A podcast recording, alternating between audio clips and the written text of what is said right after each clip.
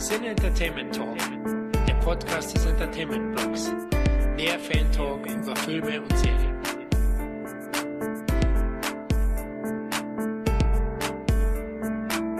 Hallo und herzlich willkommen zu einer weiteren Ausgabe des Sinne Entertainment Talk. Wie bereits in einem unserer letzten Roundups angekündigt, möchten wir heute über die überschwänglich gefeierte und heiß geliebte serielle Fortsetzung der Karate Kid Saga plaudern. Damit ihr und zugleich auch wir möglichst viel von Cobra Kai haben, werden wir die Serie staffelweise durchgehen. Gestartet wird natürlich mit Staffel 1, aber bevor wir uns dem Kampf stellen, stelle ich erstmal das heutige gnadenlose Plauder-Trio Video vor. Da ist einmal im Dojo unsere Ringlegende, Großmeister Kevin. Ja, guten Morgen, guten Tag, gute Nacht. Hi, hallo Samurai, na, wie geht's dir? ja, ich habe eben noch trainiert vorher, weißt ja, ich bin da immer im Training. Ich mache ja schon seit Jahren, mache ich ja schon Kung Fu, nicht Karate, aber Kung Fu. Uh. Und ja, ich bin immer noch sehr gut in Form, muss ich sagen. Okay, also das wusste ich ehrlich gesagt gar nicht, liebe Hörer. Also ich bin schockiert, äh, begeistert. ich würde gerne wissen, was machst du da, Fliegen jagen oder? Ja, also ich muss dann erstmal Kraft tanken, sozusagen frühstücken. Und dann zwei Stunden später mache ich nochmal Frühstück. Und ja, weiter bin ich bis jetzt noch nicht gekommen. ne, der muss ja erstmal die Vorbereitung treffen. Ein ordentliches Frühstück, sagt ja jeder, ist eben halt die Grundbasis. Dominik, das weißt du doch. Frühstücken ist doch wichtig, oder nicht? Die wichtigste Mahlzeit des Tages, auch wenn man intervallfastenmäßig vielleicht ein bisschen später anfängt. Ja, absolut. Ja, jetzt hat er schon vorgegriffen, der Kevin. Ja, zum anderen ist wieder unser filmischer Schwarzgurt, Sensei Dominik auf der Matte. Hallo Dominik. Ich trage auf und ich poliere. Moin. Ja, hoffentlich nur fressen, ja. Morgen.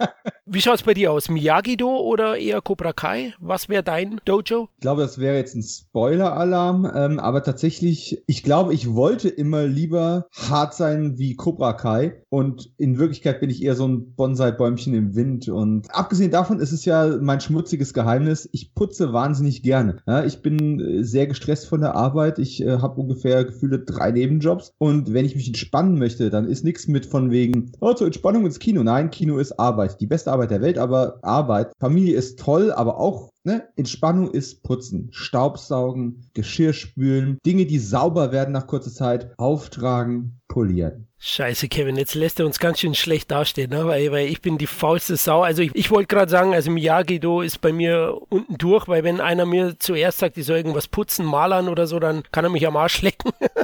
Wirklich. Das, das Allergeilste ist, wenn du kochen willst und du gehst in die Küche und es ist schon Chaos da. Das heißt, du kannst zweimal spülen. Du kannst einmal alles sauber machen, damit du kochen kannst und nach dem Kochen kannst du nochmal putzen. Gott, Gott, das ist ja ein Torture-Porn, ne, Kevin? Für uns. Ja, also ich putze ja auch gerne, aber noch lieber lasse ich putzen, sag ich mal so, ne? Nee, nee, nee, nee, nee, nee, nee. Dann gehe ich hinterher, da ist aber noch ein Fettfleck und hast du den Krümel da nicht gesehen? Ganz schlecht für die Beziehung. Ja, da, deswegen da bin ich auch penibel. Ja, also wir haben uns dann irgendwann darauf geeinigt, wie meine Frau voller Liebe da gesagt hat, dann mach den Scheiß halt selbst. Und dann habe ich gesagt, ja, danke. Endlich. Oh Gott. sind wir uns einig. Halleluja. Das Einzige, was ich putze, das sind meine Zähne. Aber die sind hm. wenigstens sauer. Also ich mag am liebsten Ritzenputzer. Oh Gott, jetzt. Eieiei, der Kevin, du, der zieht wieder ja. das Niveau nach oben. ja, aber Florian, bevor wir jetzt darauf hinweisen, dass du ja auch dabei bist, wer von euch hat tatsächlich mal Kampfsport gemacht? Irgendwie hat es noch jeder mal für fünf Minuten gemacht. Ich habe es eine Stunde gemacht. Ich habe schon mal erzählt die Geschichte um eine Freundin, die ich ganz toll fand in der Schule. Die wollte ich beeindrucken. Die hat nämlich auch Karate gemacht. Und wie gesagt, da bin ich dann hingefahren, habe mir auch schon so einen schwarzen Gurt irgendwie umgeschaltet und Muskelhemd, obwohl ich keine hatte. Bis heute wow. nicht. Und da hatte ich keinen Bock mehr. Das hat dann nicht gefruchtet und da bin ich dann gegangen. Ich habe es probiert und ja, ich habe es auch schon mal erzählt, Taekwondo habe ich gemacht und ja, den gelben Gurt habe ich geschafft. Also das hieß ja letztlich, du kannst einmal einen Fuß heben oder so. Ich weiß nicht mehr genau. das hat mir einfach zu lang gedauert. Ne? Ich war mal da recht ungeduldig. Ich dachte, ich gehe da rein, wie in vielen Filmen und dann gibt es so eine kleine Trainingsmontage und dann bin ich dann bin ich Frank Dux, ne? So habe ich gedacht. Aber nee, das dauert ja Jahre und deswegen habe ich danach aufgegeben. Aber du, Dominik, was hast du gemacht? Ich war äh, erstmal kurz, wie alt wart ihr da ungefähr? Auch so im Daniels-Han-Alter oder? Äh, ich war zwölf oh, oder 13. Kommt bei mir auch so hin, so 13, 12. Also etwas jünger wie Daniel, aber auch schon so in Richtung Teen. Also ich war tatsächlich eine ganze Ecke jünger. Ich wollte auch unbedingt entweder Karate oder Kung Fu machen. Das erschien mir so am, einfach am sinnvollsten, hat zumindest das Fernsehen gesagt, dass es sinnvoll ist. Und es gab aber natürlich weit und breit jetzt hier mitten auf dem Land keine Dojos in dem Sinne. Und das Einzige, was es gab, war ein äh, Kinder-Judo-Kurs. Äh, und äh, da hat meine Mutter gesagt, naja, komm, Karate, Judo, alles derselbe Scheiß. Schreibe ich ihn halt da ein, mal gucken, wie lange es durchhält. Wahrscheinlich kann ich nach einer Probestunde eh wieder abholen und er hat sich erledigt. Und ich muss auch sagen, ich war sehr ernüchtert, wie jetzt wir üben erstmal 20 Wochen lang hinfallen. Äh, ich will so gut sein, dass ich gar nicht hinfallen muss. Und zwar bitte sofort. Aber das ist ja wie beim Fußballtraining. Da machst du ja auch diese Einheiten, dann läufst Richtig. du erstmal. Und jeder will doch mit dem Ball schießen und Tore machen. Das ist doch so. Ja, und das ist beim genau. Karate genauso letzten Endes. Da willst du schlagen gegen den Sandsack und du machst aber ganz andere Übungen, was ja auch Sinn macht. Aber das versucht mal ein Kind irgendwie beizubringen irgendwie. Ne? das ist es eben. Ich glaube, ja. ich habe zu früh angefangen oder mit der falschen Erwartungshaltung. Ich habe es aber auch bis zum, jetzt muss ich überlegen, ich glaube, also den gelben hatte ich auf jeden Fall. Ich meine, ich war direkt vor der Prüfung für den äh, nächsten Dan bin ich dann ausgestiegen aber tatsächlich, der Anfang war mir zu schwerfällig und als ich dann angefangen habe, Prüfungen abzulegen, ging ich irgendwie zu schnell durch. Da habe ich gedacht, das kann es ja jetzt irgendwo nicht sein. Und ich werde es nie vergessen, wir waren auf einer Demonstration, also nicht eine Demo, sondern es gab eine Kampfsportvorführung. Die ne? Querschläger.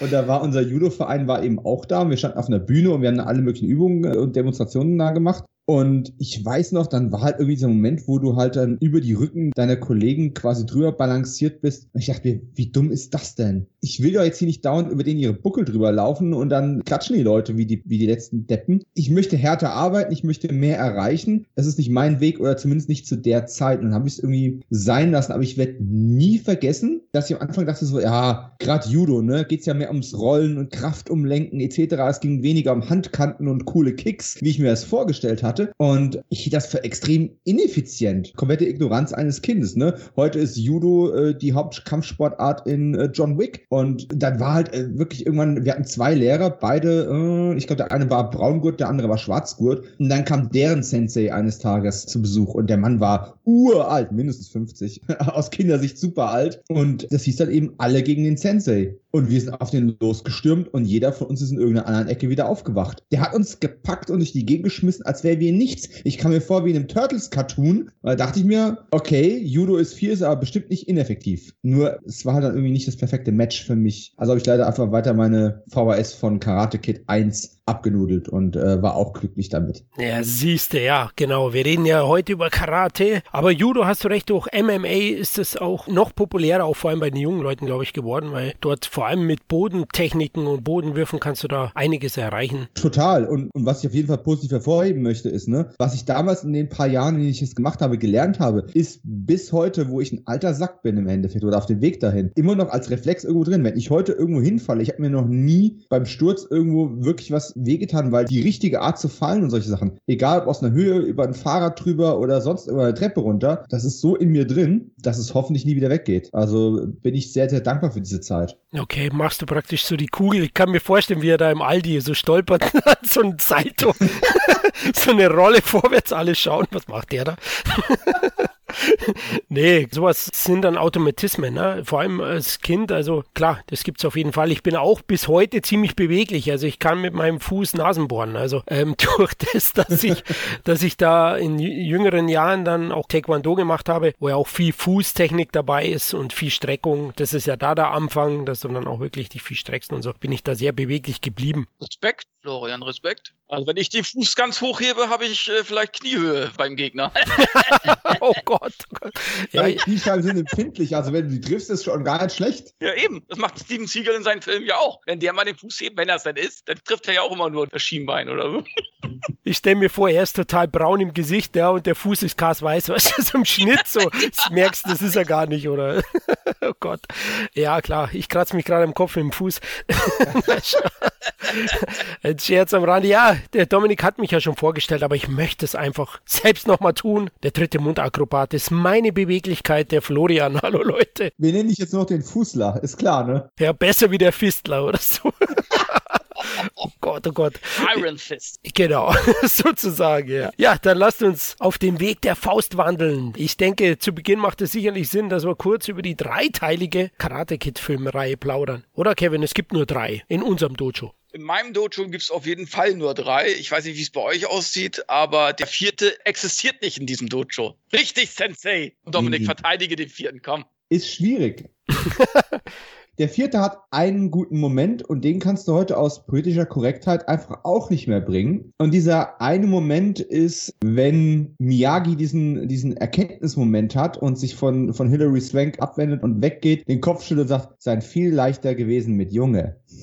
so, das, das kannst du einfach heute nicht mehr bringen. Das ist einfach nicht, nicht okay. Aber Teil 4 Hillary hat schauspielerisch einen guten Job gemacht. Das Drehbuch taugt aber nicht wirklich viel. Die Inszenierung ist flach. Die ganze Cinematografie ist deutlich billiger als die drei Kinofilme von, von Everston. Und das Hauptproblem ist auch einfach, es gibt keinen sinnvollen Gegenspieler. Also diese Militärakademie schwarzer Schlafanzugtruppe von Michael Ironside, das ist einfach eine lächerliche Pyjama-Party. Und das ganz große Problem ist, das werde ich in der Folge mit Sicherheit noch ein paar Mal sagen, das Geheimnis, das Erfolgsrezept von Karate Kid ist nicht Karate. Das Geheimnis und das Erfolgsrezept ist die Mentor-Schüler und später fast Vater-Sohn-Beziehung zwischen Daniel und Miyagi. Und das ist das Herz und die Seele von Karate Kid. Und das kannst du nicht duplizieren, indem du einfach einen von beiden austauschst. Das macht einfach keinen Sinn. Du, du brauchst der Sache damit irgendein Stück weit ihrer Seele und ihrer Daseinsberechtigung. Und wenn du ein Karate Kid 4 The Next Generation machen möchtest, dann tausche halt Lehrer und Schüler aus und verbeug dich auf andere Art und Weise vor dem Original, wenn du halt schon einen von beiden nicht bekommst. Aber das ist nur meine bescheidene Meinung als Filmmacher. Für mich hat es nicht funktioniert. Ich habe alles hier auf Blu-ray von, von der Reihe Teil 4. Ich krieg's nicht übers Herz. Es funktioniert einfach nicht.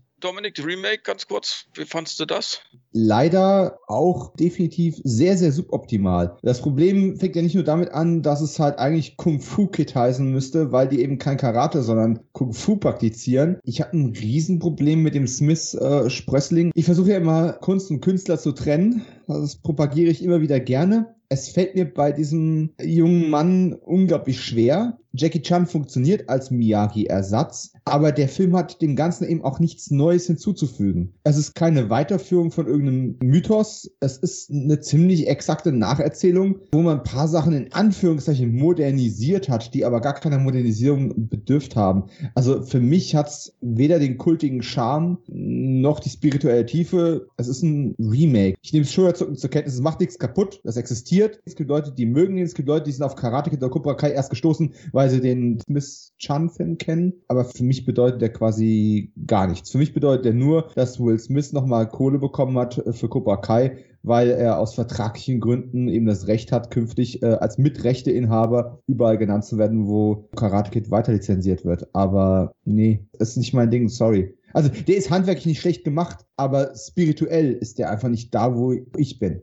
Ja, da stimme ich dir zu. Also ich würde auch zu beiden Filmen sagen, also sowohl zu Teil 4 The Next Generation als auch dem Remake überflüssig, ja, am Ende. Also ich finde auch, du hast recht, Jackie Chan ist ordentlich als Lehrer, aber trotzdem funktioniert diese emotionale Ebene nicht so gut. Die Schurken oder die Gegenseite, die Antagonisten funktionieren nicht so gut. Das ist ja auch eine große Stärke an, an der Karate Kid Trilogy, würde ich jetzt mal sagen. Und ja, am Ende einfach vergessenswert. Und daher habe ich auch beide nicht in der Sammlung. Ich habe nur die ersten drei Filme. Und du, Kevin, hast hast ja gesagt, glaube ich auch, oder? Ich habe auch nur die ersten drei Filme auf Blu-ray und das ist, wie gesagt, das reicht für mich. Ich meine, die anderen beiden machen ja auch wirklich nichts kaputt und ich sage sogar, der Smith-Film, ich konnte ihn auch nicht leiden, aber der Film selbst, den kann man sich angucken. Also ich kann verstehen, warum er erfolgreich war, ja, für die neue Generation. Aber gebraucht hätte ich ihn jetzt nicht. Wie gesagt, wir sind mit den Originalen aufgewachsen. Mir reicht das Original auf jeden Fall. Ich sag mal, wenn du hergegangen wärst, dann hättest das Remake und Teil 4, wenn du das kombiniert hättest, also wenn Teil 4 mehr Budget gehabt hätte und du hättest Jackie Chan als Lehrer gehabt, als Lehrerfigur, die nicht Miyagi heißt, und hättest ihn eine weibliche Schülerin trainieren lassen und hättest noch ein paar schöne Schauplätze dazu gehabt, dann wäre das ja. ein Film gewesen, dessen Sinnhaftigkeit sich mir irgendwo erschlossen hätte. Aber so hast du eben einen sehr billig rüberkommenden, sinnfreien vierten Teil, der noch ein bisschen an die ersten drei angedockt wird, aber halt nicht konsequent. Und du hast ein Remake, was quasi nichts Neues zu erzählen und keine neuen Aspekte zu entschlüsseln hat. Und demzufolge fallen beide einfach hinten runter. Und über Teil 2 und 3 kann man auch drüber streiten, ob die jetzt gut, schlecht oder herausragend sind, aber die fühlen sich noch wie eine Einheit mit dem Original an. Das ist ein Universum, das Sinn macht. Ja, und Teil 1, muss ich sagen, ist für meine Generation, also die, wo den 80ern auch gesehen haben, im, im richtigen Alter zudem ein regelrechten Kultfilm. Also ich habe den geliebt, habe den zwar erst auf Video das erste Mal gesehen, aber da haben wir dann gemeinsame Nachmittage gemacht mit Freunden, Mädels und den Film angeschaut und den mochte jeder gleichermaßen, weil der eben auf der emotionalen Ebene sehr, sehr gut funktioniert. Du hast es ja angesprochen, das Kernstück, ja, das Zentrum des Films ist die Beziehung zwischen Mentor und Schüler, Vater und Sohn. Miyagi ist ja Vaterersatz, konnte ich gut nachvollziehen als Junge von einer alleinerziehenden Mutter auf. Genau hier dasselbe bei mir. Genau, und das waren so Momente. Dann auch das, na, Außenseiter. Ich bin auch übrigens in der fünften Klasse in eine neue Schule gekommen und unglücklicherweise im selben Zeitraum sind wir auch umgezogen. Das heißt auch in eine komplett neue Gegend. Also ich kannte niemanden in dieser Schule und ich kann das ein bisschen auch nachvollziehen, wie es in Daniel dann da ging. Und der wurde ja auch gemobbt und gut, zu der Theorie kommen wir später, die es auch gibt, dass er der Böse ist, aber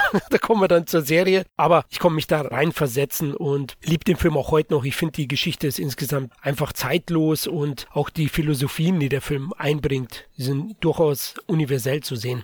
Geht mir ganz ähnlich. Also ich habe irgendwann von dem Film gehört, dann habe ich die VHS ähm, geschenkt bekommen zu Weihnachten oder meinem Geburtstag und das war dann tatsächlich irgendwie Liebe auf den ersten Blick, weil es hat meine frühkindliche Faszination für Kampfsport aufgegriffen, aber es ging eben darüber hinaus, schon damals war mir klar, das sind jetzt die besten Kampfsportszenen aller Zeiten, wobei sie für ein Kind gereicht haben, um beeindruckend zu wirken, muss man auch ganz ehrlich sagen. Heute guckt man da so ein bisschen fast überheblich drauf, weil man ganz andere Sachen gewohnt ist von Mixed Martial Arts Arts und den Entwicklungen der letzten 30 Jahre. Aber damals war das schon the shit. Ja, über den Kranich-Kick, da kann man lang diskutieren. Vielleicht machen wir es nachher noch. Aber dieser Film hat einfach die ideale Kombination aus, also heute eine 80er Nostalgie, damals 80er Kult und Lebensgefühl, Kampfsport, Coming-of-Age-Story ein Stück weit auch. Diese Außenseiterrolle, ich bin auch der Außenseiter gewesen, immer. Nicht, weil ich durch Umzüge entwurzelt worden bin. Ich habe einen Großteil meines Lebens in derselben Gegend verbracht, aber trotzdem mit meinen Einstellungen, mit, meine, mit meinem Interesse für Film oder Kultur und Literatur etc. Ich war immer das seltsame Kind, das im besten Fall noch seltsame Freunde hatte und nicht sehr viele davon. Das war für mich schon auch eine Projektionsfläche und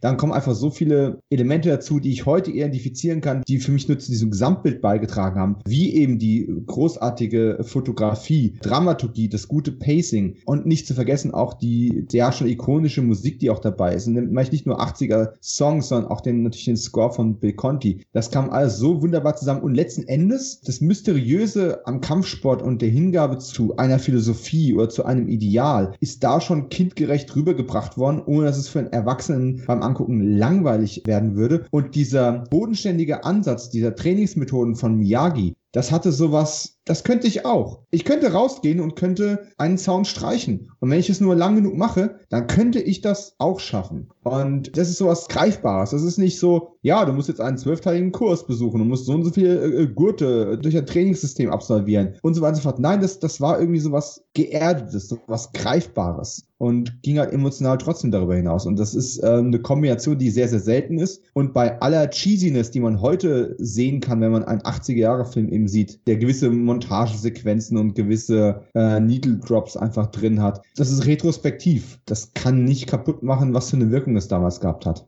Ja, sehe ich genauso. Also äh, klar, die Kampfszenen, für mich als Jugendlicher oder als Kind hat das auch damals gereicht. Heute denkst du auch, na ja, gut. Aber das ist auch nicht im Vordergrund sozusagen. Es ist ja wirklich das Verhältnis zwischen Meister und Schüler. Und es gibt da ganz viele andere Aspekte, die da viel wichtiger sind als die Kampfszenen, die ja trotzdem damals auch so gefallen haben. Also mir haben sie gefallen. Klar hast du immer gesehen, dass Daniel LaRusso oder Ralph Macchio nicht der beste Kämpfer ist und mit Sicherheit niemals in Realität das Turnier gewinnen würde, ja. Also der William Zapka war da schon deutlich talentierter und hätte wahrscheinlich in der Realität mit dem den Boden aufgewischt, ja. Der hat die Spaghetti von hinten nachher reingezogen. Aber ich sag mal so, es ist trotzdem für mich diese drei Filme, alle drei, ich mag auch den dritten Teil. Ich, finde auch der zweite Teil ist für mich einer der besten zweiten Teile von einer Trilogie, finde ich, weil ich finde, da haben sie das Beste draus gemacht. Es war jetzt nicht einfach nur so ein sinnloser Abklatsch des ersten Teils, fand ich. Wie gesagt, ich mag die wirklich. Was ich mich immer frage, gibt es eigentlich eine Grundlage, eine echte Grundlage zu, den, zu dem Training, was Miyagi seinem Schüler auferlegt? Oder war das wirklich eine Idee des Drehbuchautoren? Soweit ich weiß, ist das tatsächlich eine Drehbuchidee gewesen. Ah, okay. Der hat da zwar recherchiert auch dafür, aber inwieweit er da ein reales Vorbild für gefunden hat, wäre mir nicht bekannt, dass das so ist. Aber auf der anderen Seite, es macht trotzdem vieles natürlich Sinn, dieses Sense Memory, ne, wo wir vorhin drüber gesprochen haben. Reflexe kannst du dir ja antrainieren und gewisse Bewegungsabläufe, deinen Muskeln quasi aufzuzwingen, ist ja absolut nachvollziehbare und äh, Es macht Sinn. logische Geschichte. Wie gesagt, äh, die Kranichtechnik ist dann wieder ein bisschen ein anderes Thema, aber ich verweise da gerne mal auf jemanden, der von Kampfsport noch viel mehr Ahnung hat als wir drei zusammengenommen, äh, Scott Atkins. Und ich bin mir nicht sicher, aber vielleicht habt ihr es auch gesehen. Vor kurzem ein YouTube-Video ist er interviewt worden für die besten Kampfsportszenen der Filmgeschichte. Und er hat da Karate Kid verteidigt und hat gesagt, ja, das ist ein Kick oder ein Finishing Move, über den man sich ein bisschen lustig machen kann. Aber denkt mal drüber nach. Erstens mal, es geht hier auch um den Spirit. Es geht hier um, um was ganz anderes als eine reale Technik, die in der Straßenschlägerei funktionieren würde. Und trotzdem, wenn man in der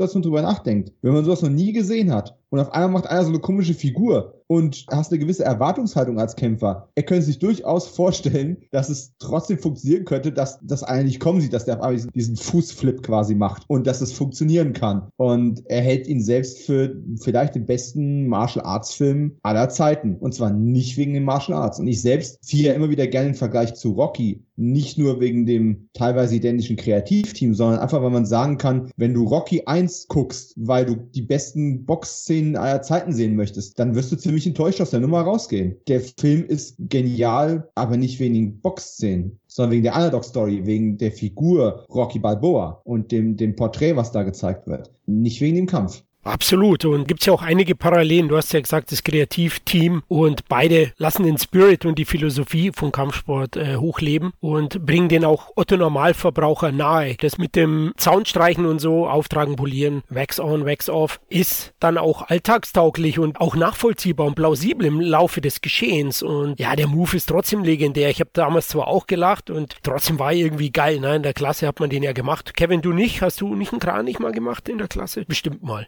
Ja, ja, ja, klar, sicher habe ich den Kran nicht gemacht. Ich habe bloß den Fuß nicht hochgekriegt, ne? Aber sonst war alles identisch. Sonst, ich habe die Arme hochgekriegt, ich habe mich auf ein Bein gestellt, wie so ein, ja, wie heißt so ein Tier da, was auf dem Dach ist, Storch, ne? Und äh, Man könnte sagen, wie ein Kranich.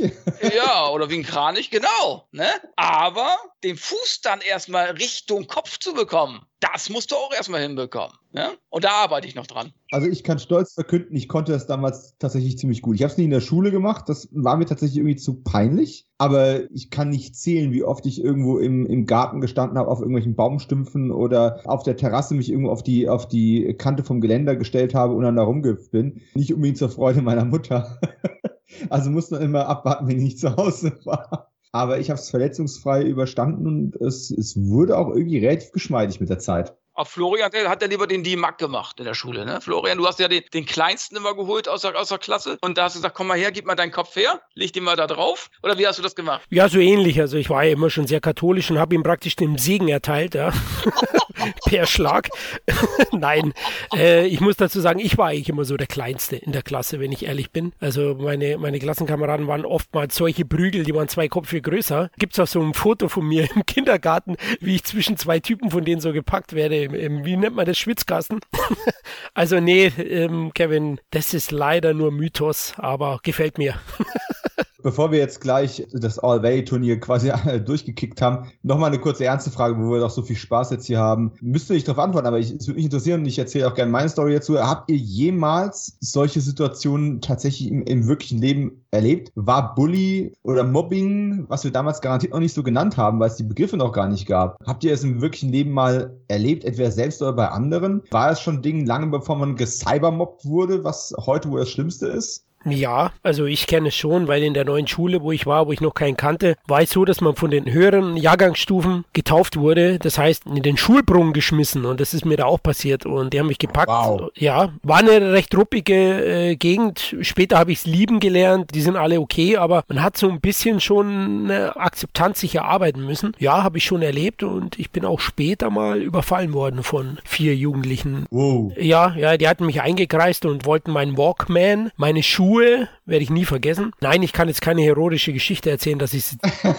geschlagen hätte, sondern äh, tatsächlich hat der größte von denen wollte mir einen Haken verpassen. Ich bin glücklicherweise habe ich gute Reflexe, bin ausgewichen und habe ihn weggeschubst und bin weggelaufen, ne? weil er hat praktisch diesen Kreis aufgemacht. Er hat mich eingekreist mhm. und äh, dann bin ich weggelaufen und glücklicherweise, die sind da hinter mir her, fährt von meinem besten Freund der Bruder gerade mit dem Auto vorbei und sieht mich und winkt mir. Und der Typ ist 1,96 und wiegt 100 Kilo und macht Bodybuilding. Ja? Und der ist ausgestiegen und dann sind die umgedreht, ja, vor Angst. Also der war meine Rettung, ja. Aber ja, habe ich tatsächlich leider leben müssen. Aber ich wohne auch in einer Großstadt. Ich weiß nicht, wie es bei euch war. Ja, aber trotzdem auch, auch deine Geschichte Verstand über Materie, ne? Also du hast eine Chance gesehen, sie haben, sie haben sich dumm verhalten, dafür, dass sie in einem Rudel quasi Jagd gemacht haben und haben die Rechnung dafür bekommen. Richtig, freut mich und, und eben, da kann ich auch nur sagen, ich meine, das ist am Ende Instinkt, wie du auch sagst. Ich meine, ich hätte keine Chance gehabt bei vier Leuten. Es war auch so, dass, dass der eine zuhaut, der eine von hinten mich schubsen wollte oder so und glücklicherweise hat, hat mich der durch das Schubsen in den Lauf auch gebracht. Ich bin ausgewichen und ja, das war halt auch ein bisschen mhm. Glück, aber klar, einen offenen Fight mit vier Leuten brauchst du nicht führen. Also das, äh, das schafft. Äh, nein, nein.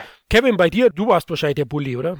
Also ich sag mal so, das gab es bei uns in der Schule auch schon, aber nicht so ausgeprägt, glaube ich, wie heute. Heute wird man ja schon zusammengeschlagen, wenn man keinen Nike-Schuh anhat. Nicht Sunkist trinkt, sondern irgendwie eine Aldi. Äh, ist wirklich so. Dieses Markenbetonte und sowas. Ne? Das war damals in der Form nicht so. Ja, aber es gab auch hier die Grüppchen. Ne? Es gab so diese Bomberjackenträger, das war ich. Ich hatte mal eine Bomberjacke an. Dann gab es die Popper und dann gab es die Rocker. Ne? Und äh, ich war immer mehr so die Rocker. Ich habe da hinten dann noch eine, eine, Kutte angehabt, hier so mit, mit Slayer-Aufnäher. Und da äh, hatte man immer so eine, eine Truppe eigentlich. Also eigentlich haben wir immer mehr die Schwächeren verteidigt. Es wäre mehr so Gemeinschaft. Also bei mir in der Klasse gab es das nicht. Weil da hat man die Kleinen mitgenommen, also die Schwächeren eigentlich. Ne? Aber es gab schon, es ist schon vorgekommen. Mir persönlich ist es auch einmal passiert, dass ich bedroht worden bin bei einer Klassenfahrt auf einer Toilette oder so. Aber da kam irgendwie ein Freund, glaube ich, auch zu Hilfe oder so. Irgendwie war das. Also ich, ich hatte zum Glück, wenn es eine Prügelei gab, habe ich eigentlich immer gewonnen, muss ich sagen. Und ich habe auch nie ins Gesicht geschlagen. Also das habe ich auch nie gemacht. Ich habe eigentlich immer mehr in die unteren Regionen geschlagen, weil ich auch nicht ins Gesicht getroffen werden wollte. Und glücklicherweise habe ich noch alle Zähne.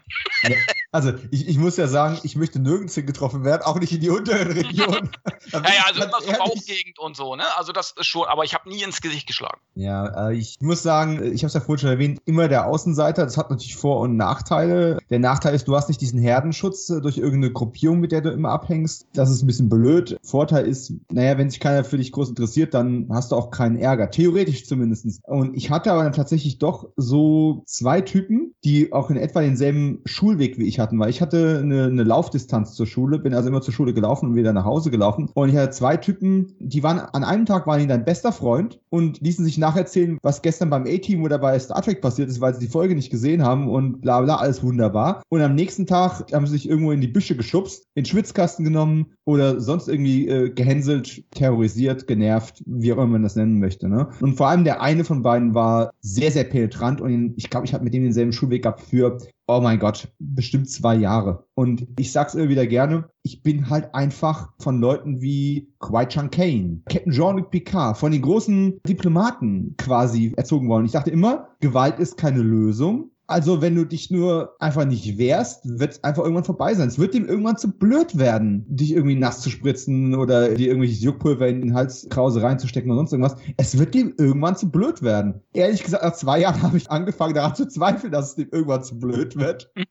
Ähm, und es war mir irgendwann auch zu blöd, abzuwarten, ob der äh, jetzt die zur selben Stunde Schluss hatte und zu gucken, dass ich irgendwie nach Hause komme, oh, dass der Typ in, in Sichtweite ist. Das war mir irgendwann einfach zu blöd. Und eines Tages werde ich nie vergessen. So, wir zusammen heimgelaufen und dann hat er mich wieder in, er hatte mich in den Schwitzkasten genommen, ne? Hat mir irgendeinen Scheiß erzählt. Dann habe ich ihm eine verpasst der Griff hat sich gelockert und ich habe ihn in den nächsten Busch reingeschmissen. Und dann kam er raus, habe ich die gerade noch, hab ich gerade noch genommen, Halbkreis gemacht, habe gerade noch mal reingeschmissen. Und ja, da war aber Ruhe. Ja, aber der war, der war komplett irritiert davon. der hat gesagt, ich verstehe es nicht. Was bist du jetzt so aggro? Ich dachte, wir sind Freunde. Ich, merkst du, Arsch, eigentlich, wie du dich mir gegenüber verhältst? Wir sind keine Freunde. Ich ziehe den Kopf ein und das ist keine Lösung. Und tatsächlich, wir wurden dann keine Freunde, aber es war nie wieder irgendeine Animosität zwischen uns. Und ich weiß, wenn ich eins daraus gelernt habe, dann, ja, meine Klappe ist manchmal zu groß. So Situationen gab es dann auch in meinem Leben, wo ich denke, mein Gott, jetzt provoziert diese, diese drei Typen, die gerade aggressiv sich vor dir aufbauen, provoziere sie doch nicht auch noch. Aber denke ich halt immer, naja, gut, wenn du einen guten Spruch hast, den nicht zu drücken, wäre ja irgendwie auch blöd, ne? Also da habe ich schon ein paar Mal mich ziemlich dumm selbst in Gefahr gebracht.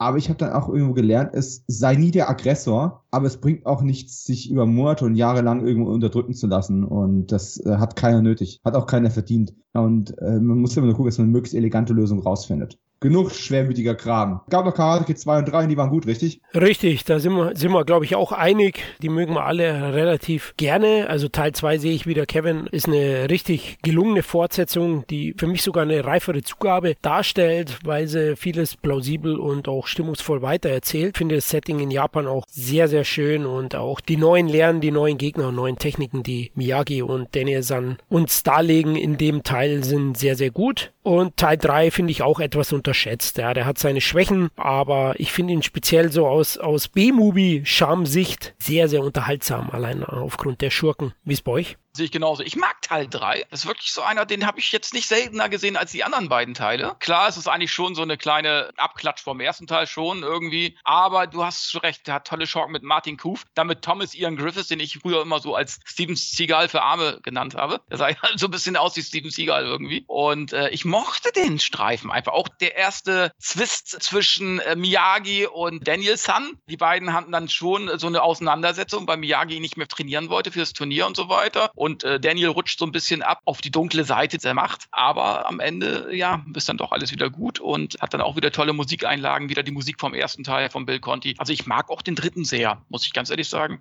Ja, geht mir sehr, sehr ähnlich. Ähm, mir fällt gerade erstmal auf, wir sind ziemlich schlampig gewesen. Wir hätten wenigstens mal eine kurze Inhaltsangabe zu Zahl 1 irgendwo bringen können an irgendeiner Stelle. Aber setzen wir einfach mal voraus, dass äh, jeder, der diesen Podcast hört, zumindest den ersten Film irgendwann mal gesehen hat. Teil 2 habe ich tatsächlich am wenigsten gesehen. Ich habe ihn vor relativ kurzer Zeit jetzt auf Blu-ray zum ersten Mal gesehen und muss auch sagen, was mir besonders gut gefällt, ist dieses nahtlose Anknüpfen an Teil 1. Das ist ja was, was bei Fortsetzung komplett aus der Mode gekommen ist. Aber eine gewisse Zeit lang war das mal in. Ich mag das sehr. Vor allem diese, diese Auflösung, wie es nach dem Turniersieg, nach diesem Freeze-Frame, wo wir auf dem glücklichsten Höhepunktmoment aufgehört haben, wie es dann eben weiterging, dass es eben nicht alles so eitel Sonnenschein ohne Schatten ist. Und ist ja auch letztendlich ganz, ganz wichtig, wichtig für, für Cobra Kai, wenn wir später darauf zu sprechen kommen, äh, wie eben Kreese und Johnny miteinander da umgehen. Und macht als Fortsetzung alles richtig, fokussiert sich auf die Miyagi und Daniel LaRusso Beziehung, baut die weiter aus, wiederholt da viele Dinge mit neuen Lektionen, bringt aber komplett neues Setting, neue Nebencharaktere,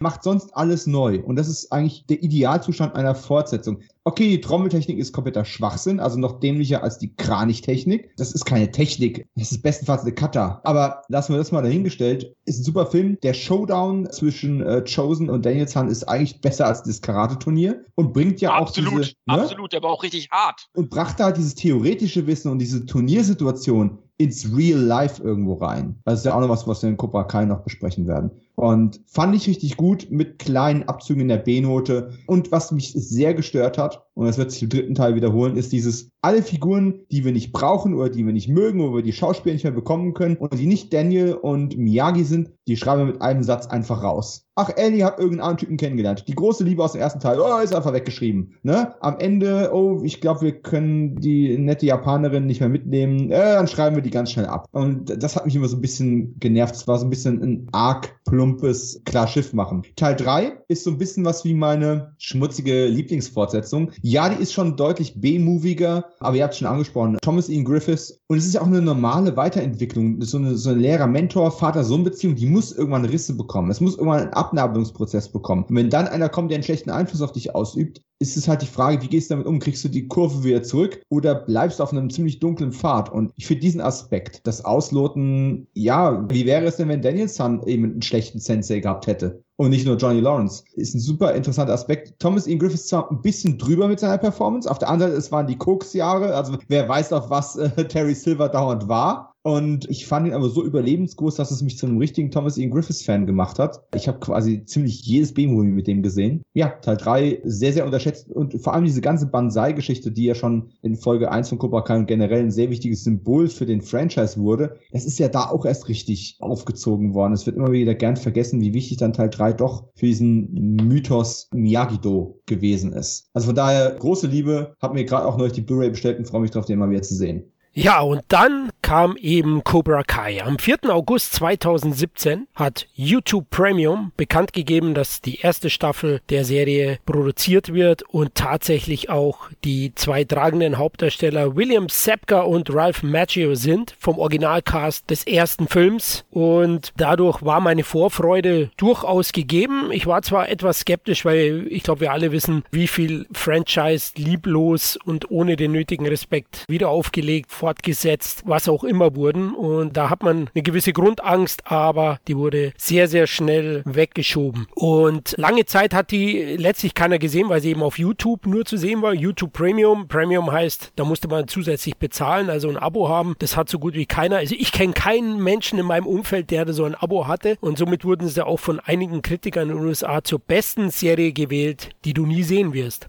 Und glücklicherweise hat Netflix letztes Jahr die Serie übernommen. YouTube Premium wollte aus diesem Seriengeschäft aussteigen und Sony Pictures hat einen neuen Hausherrn gesucht für die Serie und Netflix hat diese übernommen und am 28. August 2020 ist sie weltweit dann auf dem Streaming-Giganten erschienen und hat große Wellen geschlagen. Zum Glück endlich seine verdienten Lorbeeren eingeheimst. Aber da kommen wir jetzt gleich noch dazu. Storytechnisch, äh, Dominik hat ja kurz erwähnt in der Trilogy, wie wichtig die Beziehung zwischen Cobra Kai und Miyagi-Do war und hier setzt die Serie letztlich an, an den beiden Figuren Johnny Lawrence und Danny LaRusso. Nur erzählt sich die Serie aus Hauptsicht von Johnny Lawrence. Übrigens hier mal gleich vorweg. In der ersten Folge habe ich gestern nachgeschaut, ich habe sie nochmal aufgefrischt. Sieht man Danny LaRusso in einem aktuellen Gegenwartsbild erst im letzten Drittel dieser Folge. In Folge 1 lernen wir Johnny Lawrence nochmal kennen. Es startet mit einer Rückblende zu der Karatemeisterschaft zum Al Valley Turnier von 1984, wo Johnny Lawrence gegen Danny LaRusso dank dem Kranich-Kick von Miyagi-Do verliert. Und dann gibt es den Zeitsprung in die Gegenwart. Ja, Johnnys Leben ist nicht gerade in, in eine Ruhmeshalle, denn er ist ziemlich missgelaunt, muss dann kleinere Handwerkerjobs machen und schlägt sich vor allem mit viel Bier durchs Leben. Und auf der anderen Seite ist Daniel, ja, geküsst vom Leben, hat eine schöne Frau, eine Tochter und ist ein erfolgreicher Autohändler. Wenn man da was kauft, bekommt man natürlich als Bonus einen Bonsai-Baum von ihm geschenkt und er wirbt auch recht offensiv als Al Valley Meister, den er laut Johnny ja nur mit Glück und irregulär gewonnen hat. Ja, so ist zumindest mal der Start der Serie und sie schlägt sehr, sehr hohe Wellen. Ich bekomme das auch mit. Meine Töchter lieben die. Ja, lasst uns ein bisschen drüber plaudern. Wie standet ihr Cobra Kai gegenüber, Kevin? Hm, ich war auch ein bisschen skeptisch, aber wo ich dann gesehen habe, dass wirklich viele Charaktere der alten Filme integriert wurden, da habe ich gedacht, oh, das kann was werden. Ne? Wenn die respektvoll damit umgehen und sich nicht lächerlich machen, zwar eine gewisse Ironie auch äh, haben, aber immer noch, dass du die alten Filme nicht lächerlich machst, gibt es ja manchmal auch. Dann kann es was werden und ich muss sagen, ich bin wirklich begeistert ab der ersten Folge. Ich war voll drin. Ich habe die ersten zwei Folgen, glaube ich, auf YouTube geguckt. Da gab es, glaube ich, umsonst. Und dann konnte ich nicht weitergucken. Und dann ist irgendwie ein Jahr vergangen oder wann habe ich sie, oder sogar zwei Jahre, ne? 2018 kamen die, glaube ich, raus. Und jetzt kamen sie ja dann auf Netflix ja. und ich habe dann wirklich beide Staffeln, ja, innerhalb von zwei Tagen irgendwie durchgeguckt. Wie heißt das? Bitch-Watching oder Binge-Watching? Ich weiß es nicht. Ich habe es auf jeden Fall getan. ja, Bitch-Watching wäre, glaube ich, irgendwas anderes. Aber ähm, ich hatte tatsächlich auch, als ich die Ankündigung gelesen habe, dachte ich mir so, hm, ja, interessanter Take. Der kam ja auch nicht von ungefähr. Es gab ja schon ein recht bekanntes YouTube-Video, was diese, wer ist der eigentliche Bösewicht äh, von der Karate Kid aufgestellt hatte. Und William Zepka, der ja keine große Karriere in dem Sinne hat, also der war schon beschäftigt, aber er ist ja kein Star geworden in dem Sinne. Aber er hat ja schon doch einige Jahre damit zugebracht, sein Johnny aus Karate Kid Image zu pflegen. Und ich glaube, das ist tatsächlich so eine Art selbsterfüllende Prophezeiung, dass auch die, die Macher hinter Cobra Kai dann irgendwo diesen Vibe aufgenommen haben, dass diesen Gedankenprozess in Gang gesetzt hat, was wäre wenn? Was wäre, wenn wir dieses Thema nochmal aufgreifen und eben zeigen, es gibt ja diese, diese alte Volksweisheit, ne? Die beliebtesten Kinder an der Schule sind nicht zwingend die glücklichsten und das heißt auch nicht, dass der Star Quarterback oder der Spitzensportler oder was auch immer, dass das nachher auch die großen Stars im wirklichen Leben sind. Ganz oft sind ja doch die äh, Introvertierten, die Underdogs, die Leute mit problematischer Vergangenheit oder Schulzeit, doch diejenigen, die dann nachher noch irgendwann was aus sich machen. Und genau dieses Mantra ist ja hier auch übertragen worden. Ne? Johnny war das beliebte Kind an der Schule. Johnny war der Karate-Crack. Johnny hatte im Grunde alles, auch das hübsche Mädchen. Und was bedeutet es aber, wenn du 30, 40 Jahre weiter in die Zukunft gehst? Ist er immer noch glücklich? Im Grunde wissen wir, er war schon Karate Kid 2 nicht mehr wirklich. Und ja, was macht das aus einem Menschen? Ist er der Böse nur, weil er aus Daniels Perspektive der Bully damals war? Oder ist er einfach fehlgeleitet? Oder, oder was ist das? Und dieses Gedankenspiel als Grundbasis hat eine solche Faszination, dass man ja auch Ralph Macchio wieder zurückbekommen hat, der ja 30, 35 Jahre lang sich mit Händen und Füßen und Kranich dagegen gewehrt hat, jemals wieder irgendwas mit Karate Kid zu machen. Die wollten ihn ja auch für Teil 4 nochmal zurückholen. Hat er auch abgelehnt. Er hat immer wieder Nein gesagt. Und mit diesem Konzept haben sie ihn aber dann doch überzeugen können. Er hat gesagt, okay, das macht Sinn, das klingt sinnvoll.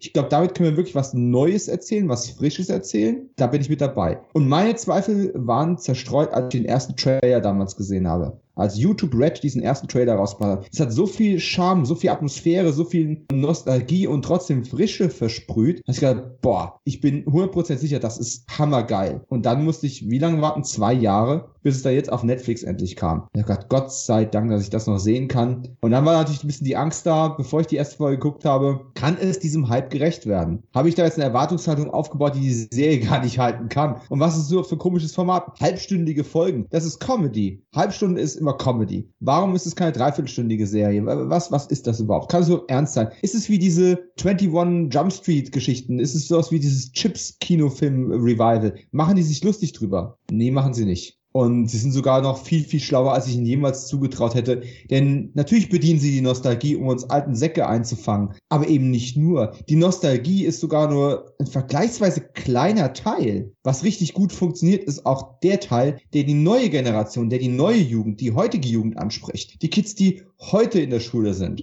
Und das ist eine so wunderbare Balance. Das hätte ich mir nicht träumen lassen, bevor ich die erste Folge geguckt habe, die auch ein genialer Pilot ist. Und ich war sofort geguckt, ich war sofort verliebt. Und Binge-Watching ist gar kein Ausdruck. Aber das, das haben die wirklich geschafft, die Balance, die alten Säcke mitzunehmen, als auch neue junge Zuschauer zu generieren. Da sind schon viele dran gescheitert, das muss man einfach mal sagen. Daran scheitern die meisten, ja. Und das ist das wahnsinnig beeindruckende an der Serie. Also es ist ja eine perfekte Mischung aus liebevolle Hommage, Neustart Fortsetzung und Fortsetzung in einem. Also auch die neuen Charaktere. Sicherlich hilft da etwas die zeitlose Grundgeschichte, ja, generell Schulthemen, ne? Mobbing, Vorurteile, die Suche nach der eigenen Identität, wer hat sie nicht, ja, das ist auch in der Jetztzeit wichtig und ich glaube, das hilft dem Ganzen. Aber eben die neue Perspektive, wie es Dominik gesagt hat, man erzählt das Ganze aus Sicht von Johnny. Das ist dann dieser besondere Move, den sie da schaffen und der einfach dann auch uns alten Säcken und auch neuen Leuten neuen Perspektiven öffnet zu dem Franchise Franchise und das ist eine Serie, die machen verdammt nochmal die alten Filme besser. Und sowas, ich weiß gar nicht, ob ich das überhaupt kenne, also ganz selten, dass dann dadurch auch das alte gewinnt. Und ich finde, das ist dann auch ein Plädoyer für ein Remake, also nicht für ein Remake, sondern für eine Fortführung für andere. Also es geht, wenn man das respektiert, liebt und auch mit kreativen Ideen rangeht. Deswegen möchte ich den Machern da auch an dieser Stelle schon mal danken. Die Namen sind schwer für mich auszusprechen, ich probiere es trotzdem. Josh Hurlt, John Hurwitz und Hayden Schlossberg.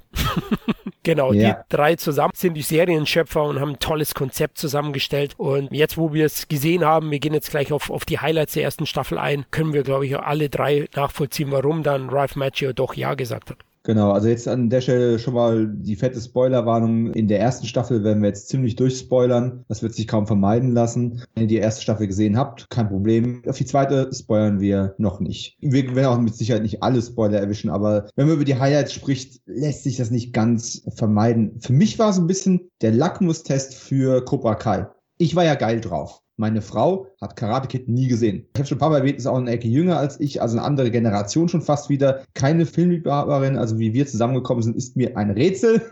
Aber wir haben, ich sag's gerne, Karate Kid ist der erste Film, den unser Sohn in Anführungszeichen gesehen hat. Der war gerade auf die Welt gekommen. Ihr wisst ja, wie es mit Babys ist, ne? Pennen halt den ganzen Tag. Und Karate Kid war der erste Film, der Blu-ray, die ich gekauft hatte, den ich dann gesehen habe mit ihm, wie er im Wohnzimmer dann geschlafen hat. Also er hat das, ich glaube, im Unterbewusstsein hat er es mitgenommen. Und irgendwann, so in zehn Jahren, kommt die Kranichtechnik bei ihm ganz natürlich einfach raus. Da tut er einfach von selber den Zaun malern, ne? genau. Aber meine Frau nimmt diesen Film halt einfach so hin. Sagt, ja, ist ein netter Film, 80er, ja, hm, ist okay, war, war okay. mehr bekomme ich da als Reaktion nicht. Das war ein okayer Film. Und dann haben wir Cobra Kai geguckt, sie wollte erst gar nicht. Und dann haben wir die erste Folge gesehen und sie war sofort auch gehuckt. Und die Art und Weise und ganz ehrlich, Hut ab vor William Zepka, der so ein Sympathieträger ist. Man muss mit diesem Loser einfach ja, Mitleid ist das falsche Wort, aber man, man baut so Sympathien für ihn auf, weil er hat halt auch einfach so viel Pech, es ist schon fast witzig und trotzdem traurig zugleich. Diese erste Folge dreht ihn ja wirklich hart durch die Mangel. Und wenn man halt eben dann noch diese Wir kicken die Konkurrenz weg Commercials sieht, man entwickelt in der ersten Folge einen solchen Hass auf Daniel Sun.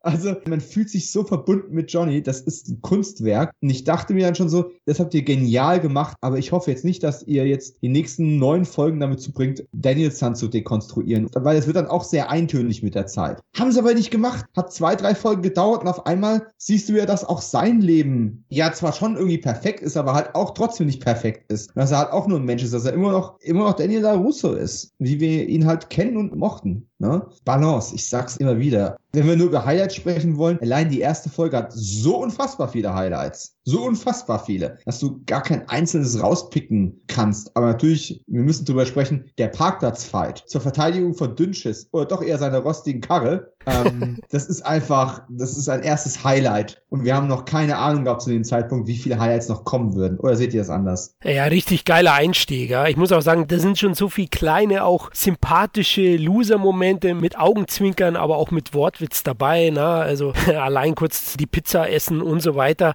da musste ich auch schon lachen, äh, wo die Pennerin ihn anspricht, das wäre ihr Platz. Was macht er ja. da?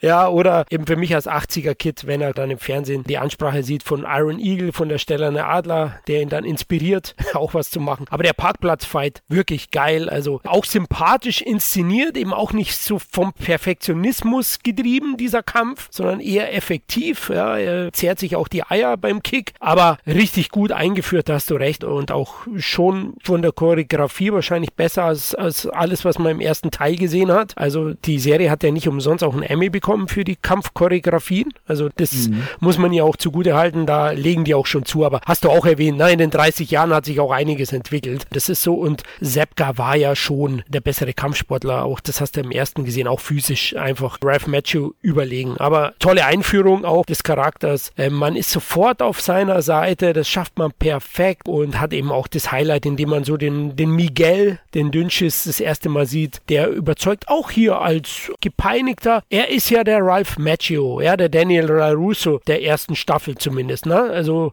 nicht nur, dass er optisch ihm ein wenig ähnlich sieht, sondern auch die Gegend, wo er hingezogen ist, sieht ziemlich aus nach der vom ersten Teil. Mhm. Alleinerziehende Mutter, dann ist noch eine Oma mit dabei. Da kommen schon harte Vibes auf und letzten Endes bekommen wir quasi dann tatsächlich so eine, eine Neuerzählung dieser Miyagi-Danielzahn-Geschichte mit den beiden, aber halt eben mit anderen Vorzeichen und, und es ist einfach toll. Und ich, ich hatte nie das Gefühl, dass Miguel nur eine Daniel-Kopie ist und trotzdem war die Referenz irgendwo einfach da. Ähm, muss ich auch sagen, der, der Schauspieler hat das super auch rüber transportiert und der Parkplatz-Fight, natürlich war es doch so ein Chaka-Moment Moment, ne? Und der eigentliche Kunstgriff ist nicht, dass William Zepka da mit dieser, mit dieser Bande aufräumt. Das waren ja auch, wie, wie waren es? Vier Leute. Das ist nicht nur wegen der Choreografie geil, sondern du hast eben schon erwähnt, wie er einen High-Kick macht und sich dann erstmal in der engen Jeans die, die Eier zerrt. Das ist schon mal sowas, dass man das gleich ironisch auch wieder bricht. Also dieser Chaka-Moment wird doch auch schon gleich wieder ein bisschen untergraben. Und wenn der höchste Moment der Coolness gekommen ist, der die wirklich alle platt gemacht hat, was passiert? Die Polizei kommt und haut ihm erstmal Pfefferspray in die Visage. Also Johnny ist einfach kein Glück vergönnt. Selbst in diesem ersten Aufglimmen des alten Ruhmes und der alten Stärke muss er gleich wieder den, den Fuß weggezogen bekommen. Und letzten Endes ist ja auch dieser Generationskonflikt in der ersten Hälfte der ersten Staffel sehr, sehr dominant. Diese Generation der 80er gegen die Generation Z und wie das also gegeneinander funktioniert. Und letzten Endes, diese Kids sind im selben Alter wie Johnny und Daniel damals auch waren. Also ja, er verkörpert Kids, aber letzten Endes macht das nicht wirklich. Also damals hätten wir uns daran nicht gestört. Ja, und als Mr. Miyagi Johnny und die anderen äh, verkloppt hat, als sie Daniel äh, aufgelauert haben in ihren Skelettkostümen, ne, war das auch kein Thema. Aber heutzutage sind wir so poetisch korrekt und sensitiv und vorsichtig und na und können das nicht als nicht zeigen. Und Cobra Kai geht schon im Rahmen einer komödiantischen Ausschlachtung natürlich, geht schon relativ relativ weit, um, wie Johnny immer sagt, diese Pussy-Generation auch ein bisschen äh, als solche bloßzustellen, weil wir so ein bisschen das Urbane durch den technologischen Fortschritt einfach ein Stück weit verloren haben. Und das finde ich geil, dass man so viele, so viele Ebenen auf sowas Simples wie eine Schlägerei auf dem Rasen projizieren kann. In so einer, ja, kurzen ersten Folge schon. Ja, das ist auch das Erfrischende, Dominik, ne? Diese politische Unkorrektheit, die vor allem von der Figur Johnny Lawrence ausgeht, ne? Pussy Generation. Der zeigt auch dann physisch mit Gewalteinlagen seinen Schülern, wo es lang geht, ja?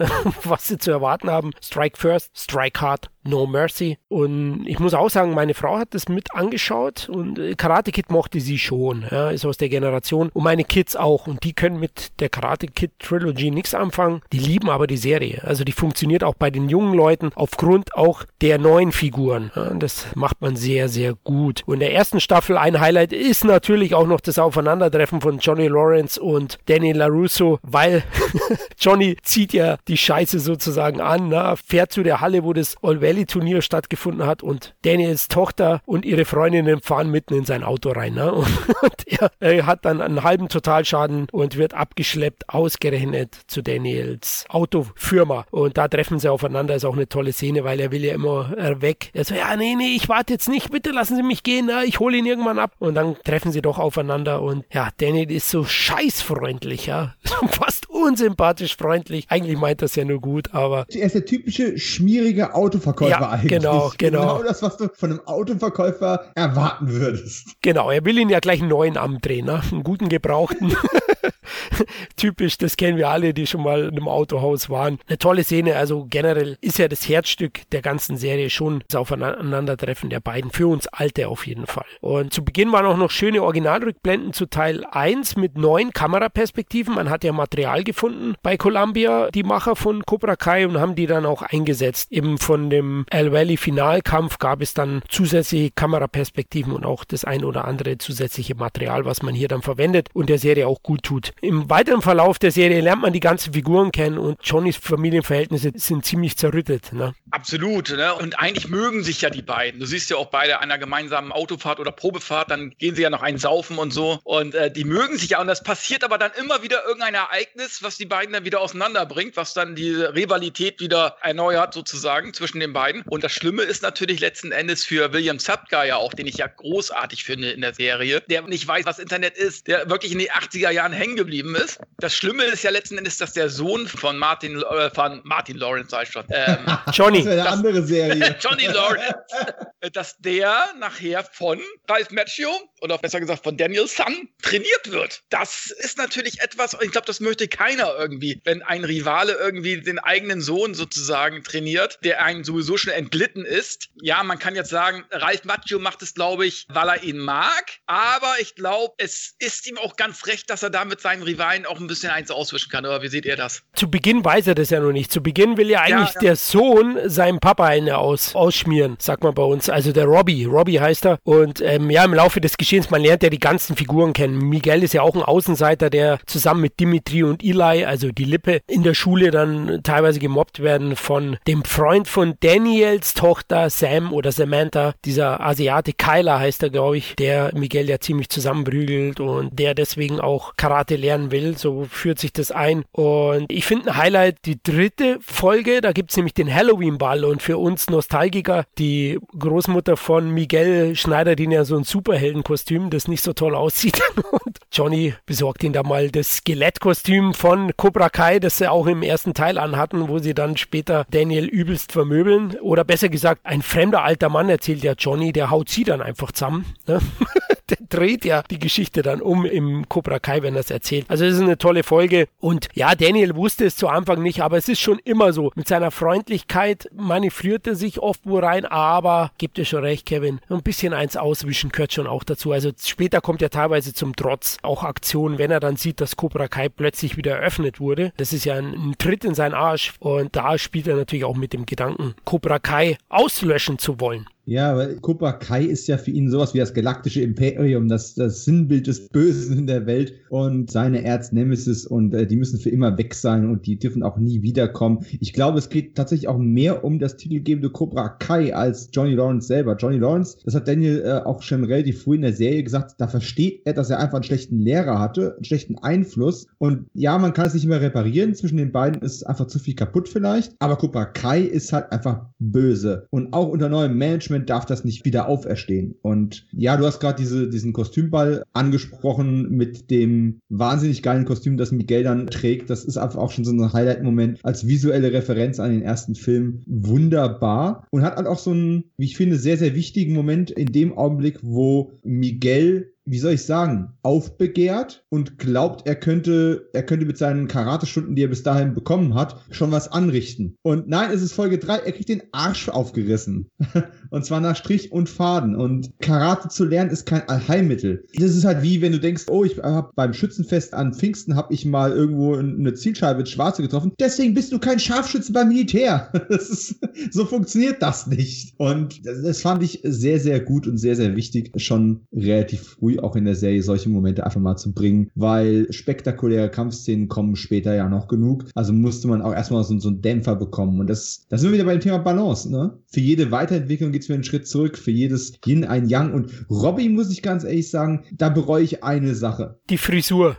Die Frisur. ja, und, und zwar nicht, weil die Frisur so kacke ist, sondern weil mit dieser Frisur sollte der nicht das Kind von Johnny, sondern von Terry Silver sein. Die müsste er nur nach hinten gehen, zusammenzöpfeln und, und er hat auch dieses schmierige Grinsen, was Thomas Ian Griffiths damals hatte. Der wäre perfekt gewesen als Casting für Terry Silvers Sohn. Komplett verschenkte Gelegenheit, Leute, muss ich ganz ehrlich sagen. Bei ihm ist es ja auch vielschichtiger, denn zu Beginn, er ist ja auf der schiefen Bahn. Ja, die Mutter kümmert sich nicht um ihn, Johnny, und die Mutter haben sich ja auseinandergelebt oder getrennt. Na? Also die Mutter ist ein ganz schönes Früchtchen, das sieht man im Laufe der Staffel. Alle, oh, das wollte ich jetzt vermeiden, aber Kevin, ja, und da hat er es natürlich nicht einfach und dreht auch ein paar krumme Dinger, emanzipiert sich aber dank Danielson von dieser Gang, die ihn auch beeinflusst negativ. Aber ich gebe dir schon recht, der hat auch irgendwie was, was Dunkles in sich, was man ja dann auch im Laufe des Geschehens sieht. Und ja, er würde gut passen, jetzt wo du sagst, oder wenn er sich die Haare hintergeht, vielleicht ist er mhm. doch der Neffe von Steven Seagal, Kevin. ja.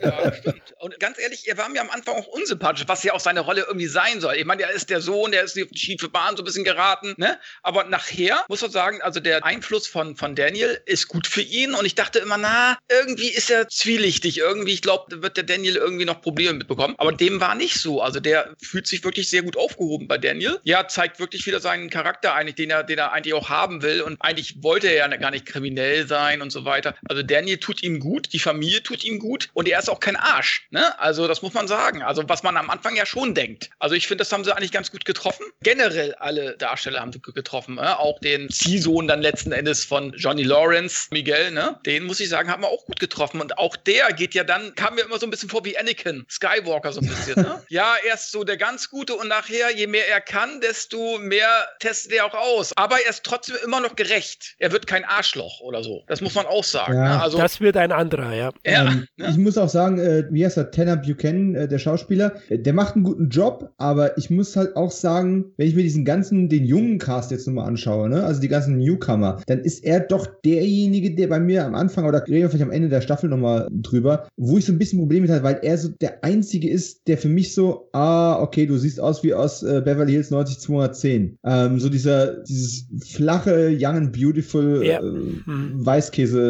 Weißkäse-Gesicht äh, ist mir ein bisschen zu glatt und dadurch automatisch ein bisschen schmierig. Und wenn er dann noch schnulzig redet, wird es erst richtig problematisch. Kann er überhaupt nichts dafür? Und ich finde, er findet trotzdem genug Nischen, um für mich nicht anstrengend zu werden. Aber es ist so die eine Figur, die in der ersten Staffel für mich so immer auf der Kippe stand, wo ich sage, magst du den jetzt? Und da geht er dir schon ein bisschen auf den Keks. Ja? Aber gut, ich weiß nicht, Cobra Kai stirbt nie war ja Folge 4, was ja ein Slogan war, der in Teil 3 erst vorkam. Das war ja kein Slogan aus dem Originalfilm. Cobra Kai Never Dies ist Karate Kid 3 und ich weiß nicht, ob ihr, ob ihr noch was Spezifisches sagen wollt zu Folge 4, aber für mich der ganz wichtige nächste Evolutionspunkt in der Staffel war, dass man zum Mittelpunkt in Folge 5 Gegengewicht eben auch genau das geboten hat. Eine nächste Evolutionsstufe, ein, ein Midpoint der Staffel, Und das ist der Schulkampf. Wenn Miguel zum ersten Mal quasi aufbegehrt, aufmuckt und für Daniel LaRussos Tochter Sam einsteht und äh, dann eben zum äh, inzwischen, ich glaube, dritte Mal oder was, äh, mit Kyler und seiner Gang aufeinander trifft. Und anders als in Folge 3 kriegt er eben diesmal nicht den Arsch aufgerissen, sondern kann richtig cool auftrumpfen. Ja, hier zeigt das erste Mal Wirkung. Also in Folge 4, was noch komödiantischen Faktor hatte, war die Verschandelung von Daniels Werbeplakat durch Johnny Lawrence. Er bekommt einen Penis in, auf die Backe, glaube ich, und muss sich dann immer das Gelächter anhören in seinem Autohaus von seinen Angestellten, ne? der arme Kerl. Und sie kriegen das Zeug nicht weg.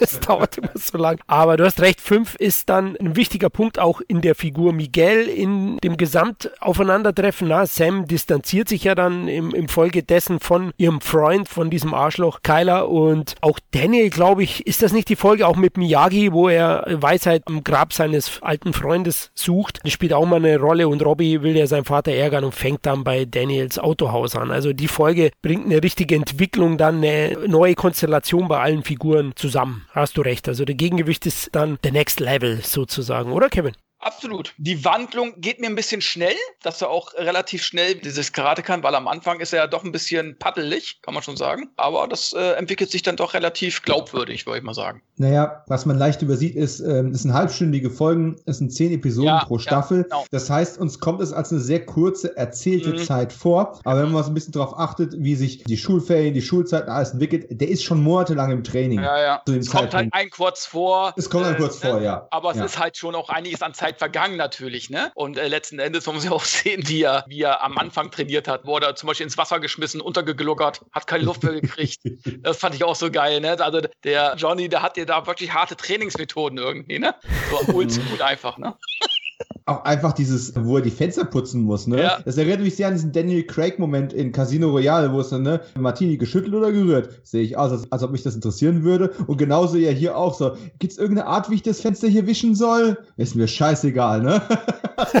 Nichts mit von wegen Auftragen polieren, vergiss es. Ja, das ist schön, ja. Und im Zuge dieser fünften Folge kommt dann Bewegung ins Geschehen, ne? Also sein Kampf in der Schule wird ja per Video aufgenommen. Das geht viral und dadurch bekommt Cobra Kai neu neuen Zuwachs. Unter anderem auch eine weibliche Figur. Black Power ist angesagt. Aisha, die Freundin von Sam oder ja, also wirkliche Freundinnen. Ex-Freundinnen. Ja, Ex-Freundinnen, ja. Also Sams Freundeskreis, ne, die eine blonde, hohle, ne, ihr wisst, wen ich meine, oder? Die wo Auto fährt, äh, oh, die ja. sich ganz schlimm benimmt, die aber auch im Laufe des Geschehens irgendwie komplett verschwindet. Also die siehst du dann irgendwann gar nicht mehr. Das hat mich auch ein bisschen gewundert, aber vielleicht packen sie die auch später nochmal aus. Da kommt es eben auch nochmal so Sachen, wo dann Cobra Kai expandieren kann mit Schülern ne? und auch Eli, also oder Lippe oder später Hawk wird dann Teil von Cobra Kai und er, sage ich mal, hat den Grundsatz Strike First, Strike Hard komplett verinnerlicht, muss ich sagen, im Laufe des Geschehens. Also er macht sicherlich die größte Wandlung durch äh, von wirklich jemandem, der eigentlich gar nicht spricht, zu einem aufbrausenden, überheblichen Typen. Ja, aber gerade in dieser Folge ist so viel drin und dass es ein Wunder ist, dass die es eine halbe Stunde untergebracht haben. Du hast schon angesprochen, diese, dieser Besuch am Grab von Mr. Miyagi, ne? Das, das war in der Folge ja auch noch mit drin, also in der fünften. Und du hast diese, diese Schulschlägerei mit allen Konsequenzen, mit dem, mit dem Aufbau dazu. Aisha tritt Cobra Kai bei, das heißt, wir haben noch eine, eine Kampfszene, möchte ich nicht nennen, aber dieser, das ist auch wieder dieses Thema politische Korrektheit, ne? Wenn, wenn Johnny dann sagt, okay, Miguel, dann äh, kämpf halt gegen sie, ne? Aufnahmeritual. Und er, ja, Sensei, ich kann doch kein Mädchen schlagen. Du schlägst die jetzt, ne? Und er kickt sie da weg. Und sie kommt dann direkt auf ihn draufgesprungen und, und rammt ihm noch ein, das Knie in den, in den Magen rein und presst die Luft mal ein bisschen aus dem Kleinen raus. Da ist schon unfassbar viel eigentlich drin. Die Karten werden komplett neu gemischt und quasi, ja, die, die zweite Hälfte der ersten Staffel in eine komplett neue Richtung geschubst. Und als alle Geizen noch ganz kurz bei der Schulschlägerei, ne, auch wieder einer gegen vier. Und es ist auch, weil Kevin es gerade angesprochen hat, ne, mit der, mit der Evolution der Fighting Skills. Er schafft jetzt zwar einen gegen vier, so wie es Johnny ja in der ersten Folge auch gemacht hat, sogar dieselben vier Dödel, aber das sind halt keine Karate-Schüler. Es sind zwar Rowdies und die haben sicherlich ein bisschen Schlägerei-Erfahrung, aber die sind keine trainierten Kämpfer. Also er schafft zwar vier Leute, aber er schafft noch keine vier Karate-K. Trotzdem gute Leistung, geiler Finishing-Move mit dem auf den Tisch drauf, zack, nochmal, nochmal einen Schlag ausgeteilt und dann schön das Tablett drüber gezogen. Sauber, ja. Wenn du in in, in der Cafeteria dich prügelst und ein Tablett hast, dann verdammt nochmal, benutze es auch. Es ist episch. Absolut, ja, genau. Und dann geht's ja weiter, dass Robbie als Figur bei Daniel arbeitet und in Folge 7, Al Valley ist für mich auch eine entscheidende Folge dann. Da fängt er mit dem Training von Robbie an und des Weiteren nimmt Daniel ja Einfluss als Mitglied im All Valley Kampfturniervorstand, dass Cobra Kai nicht antreten darf. Und aus diesem Grund ist Johnny dann vorgeladen und muss praktisch Stellung nehmen, dass eigentlich alles anders ist. Ne? Das Turnierkomitee muss ja sozusagen überzeugen, dass Cobra Kai eben sich gewandelt hat über die Jahre, fand ich auch eine sehr schöne Folge und sehr wichtig sogar, denn letzten Endes ist das auch so einer von diesen Überraschungsmomenten. Es ist so offensichtlich und ich Idiot hab's nicht kommen sehen. Wenn Johnny sich von Miguel überreden lässt, so, hey, Sensei, ne, sie lassen sich doch nicht einfach abschreiben. Wenn die sie zu dem Turnier nicht zulassen wollen, dann gehen sie gefälligst hin und verteidigen das vor dem Komitee und er zieht sich diesen unfassbar hässlichen Anzug an und geht sich die Haare da komisch zurecht und fischt noch einen Aktenkoffer aus dem Müll raus. ähm, nice touch und geht zu diesem Komitee und als dann Danielson da reinkommt, als fehlendes Komitee TV-Kit. Ich habe gedacht, verdammt, es ist so offensichtlich, aber ich habe das nicht kommen sehen. Oh, verdammte Scheiße. Armer Johnny.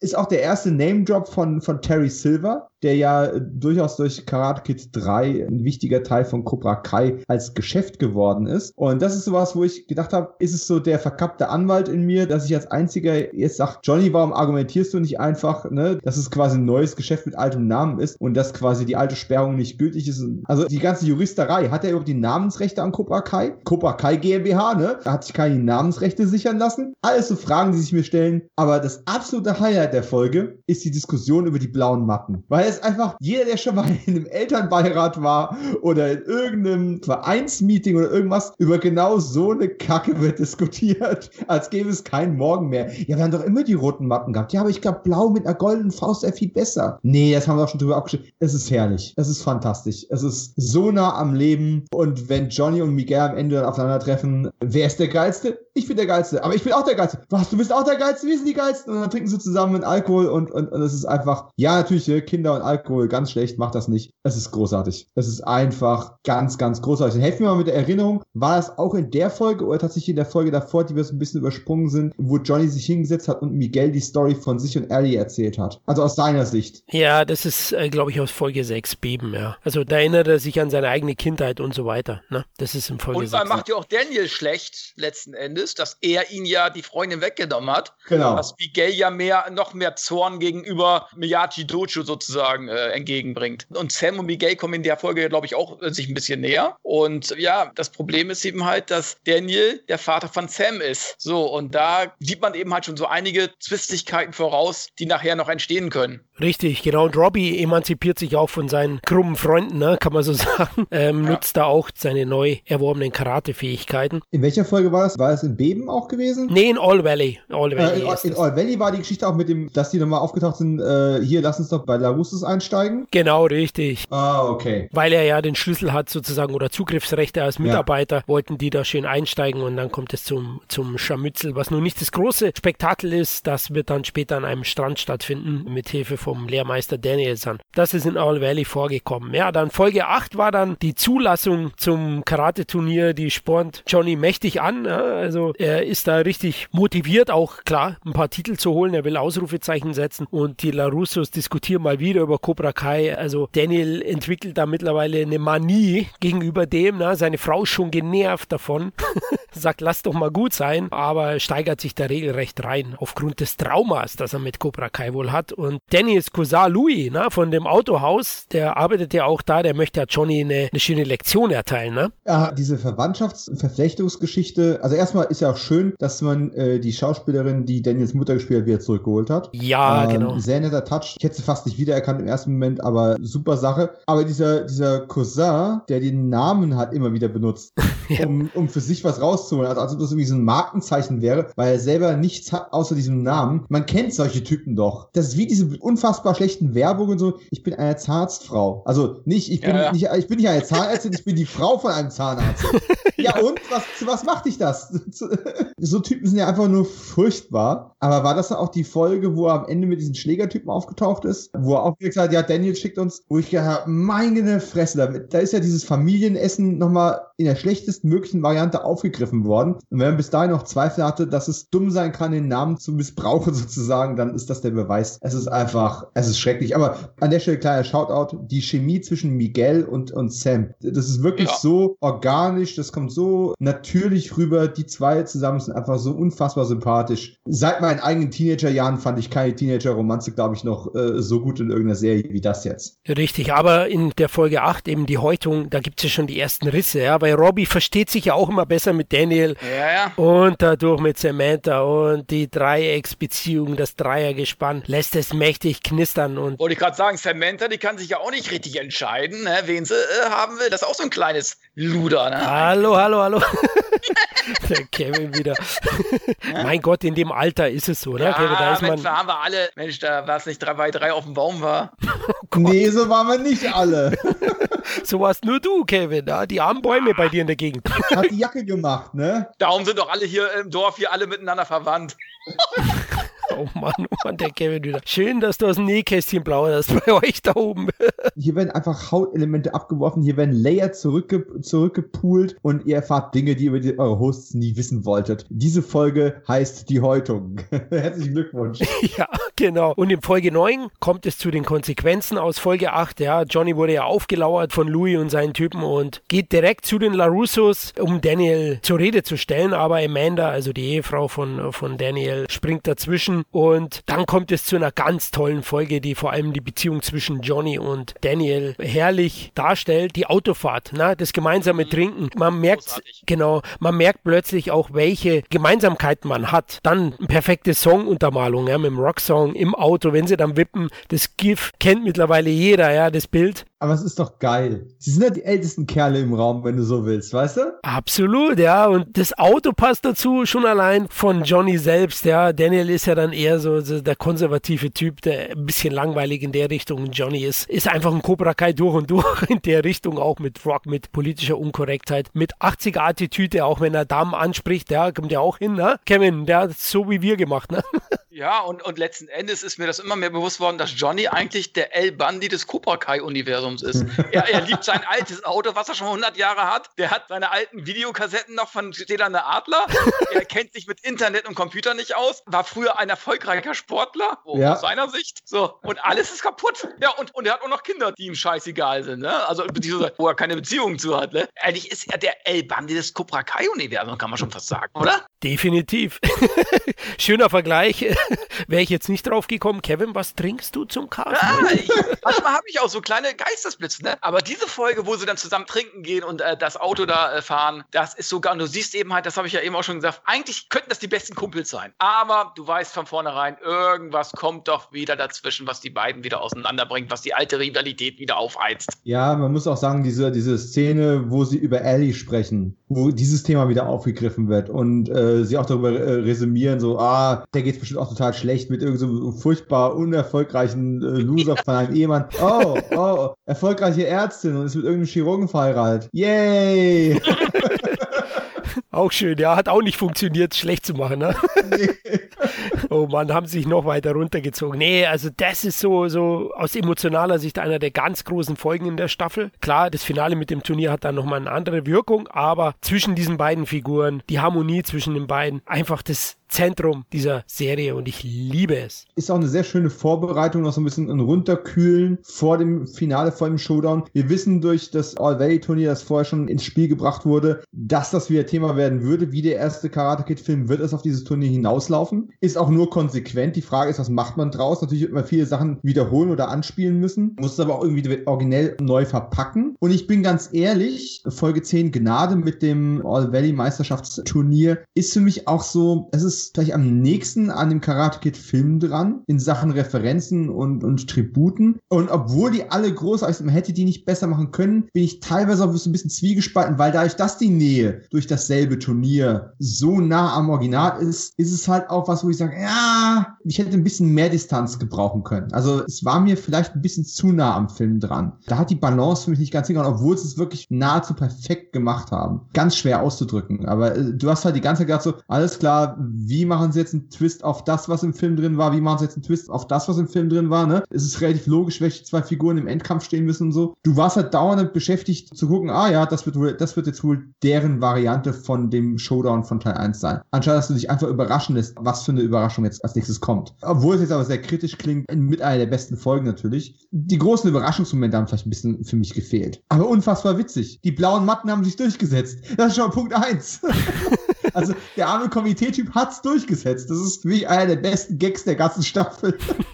Oder Karate-Muttis. Oh mein Gott. Wer kennt's nicht? Bestimmt vom Kinderfußball oder sowas diese über, über euphorischen Eltern. Oh mein Gott. Ja, um Folge 9 bereitet ja noch ein bisschen was anderes vor, dass das Ganze etwas abgekühlt ist in Richtung Folge 10. Na, Sam, die Tochter von Daniel, bekommt dann Hausarrest und Miguel und ihre Beziehung werden dadurch auf die Probe gestellt. Er geht auf eine Party, bedrängt sich. Ja, sie geht dann doch raus gemeinsam mit Robbie und dann, oh, die taucht mit dem Robbie auf. Ich dachte, du hast Hausarrest. Man kennt es, äh, so ähnlich findet es ja auch im ersten Teil statt, wo Daniel dann am Strand ist mit ihr und Johnny kommt mit dem Motorrad vorbei und macht da mal den Radio aus, weiß ich noch, indem man hinter runterschmeißt, statt einen Knopf drückt. Das sind nur so ein paar Referenzen und du hast schon recht, in, in Folge 10 ist es so ein bisschen so ein Abhaken, ist mir auch passiert, wobei bei meinen Töchtern hat es nicht funktioniert. Na, die kennen die Filme nicht und für die klar. war das dann eigentlich sehr, sehr spannend noch insgesamt. Also klar, das ist dann aus unserer Sicht, die die Filme auch über alles lieben. Kevin, bei dir die zwei Folgen auch großes Kino, na, vor allem das Finale dann? Ja, klar, und klar, und natürlich ist es vorhersehbar, aber man muss auch manche Dinge nicht immer verkomplizieren. Das ist ja letzten Endes einfacher, du weißt viele Dinge, die passieren werden, das weißt du alle. Aber die haben eben halt trotzdem es geschafft, dass du eben halt jung und alt gleichermaßen ansprichst und durch diese Einfachheit sozusagen die Story zu erzählen, trotzdem guckst du gebannt auf den Bildschirm, weil du einfach diese neue Version einfach sehen möchtest, weil es einfach so sympathisch ist. Man muss das nicht immer alles verkomplizieren und war. Nein, es funktioniert auch, wenn man es einfach macht. Und das finde ich sehr sympathisch eben halt. Und das erinnert ja eben halt auch sehr an die, an diese 80er Jahre wo nicht immer überall, klar hast du hier auch Cliffhanger und so weiter, aber nicht in der Form, wie es bei anderen Serien teilweise erzwungen wirkt. Ist es ja hier nicht. Du weißt halt gewisse Dinge, die passieren werden, aber trotzdem macht es unheimlich viel Spaß und das habe ich schon lange nicht mehr erlebt bei einer Serie, muss ich ganz ehrlich sagen. Ja, das sind wirklich viele, auch Sachen wie zum Beispiel den Kranich-Kick nochmal zu ja. nutzen, um es Daniel unter die Nase zu reiben, ne? Und Daniel, beziehungsweise, ich sage jetzt mal Miyagi-Do, was ja, wenn ich es richtig in Erinnerung habe, auch erst in dieser letzten Folge überhaupt wieder als Begriff gegründet worden ist, ist ja einfach, ja, auch ohne Champion da. Also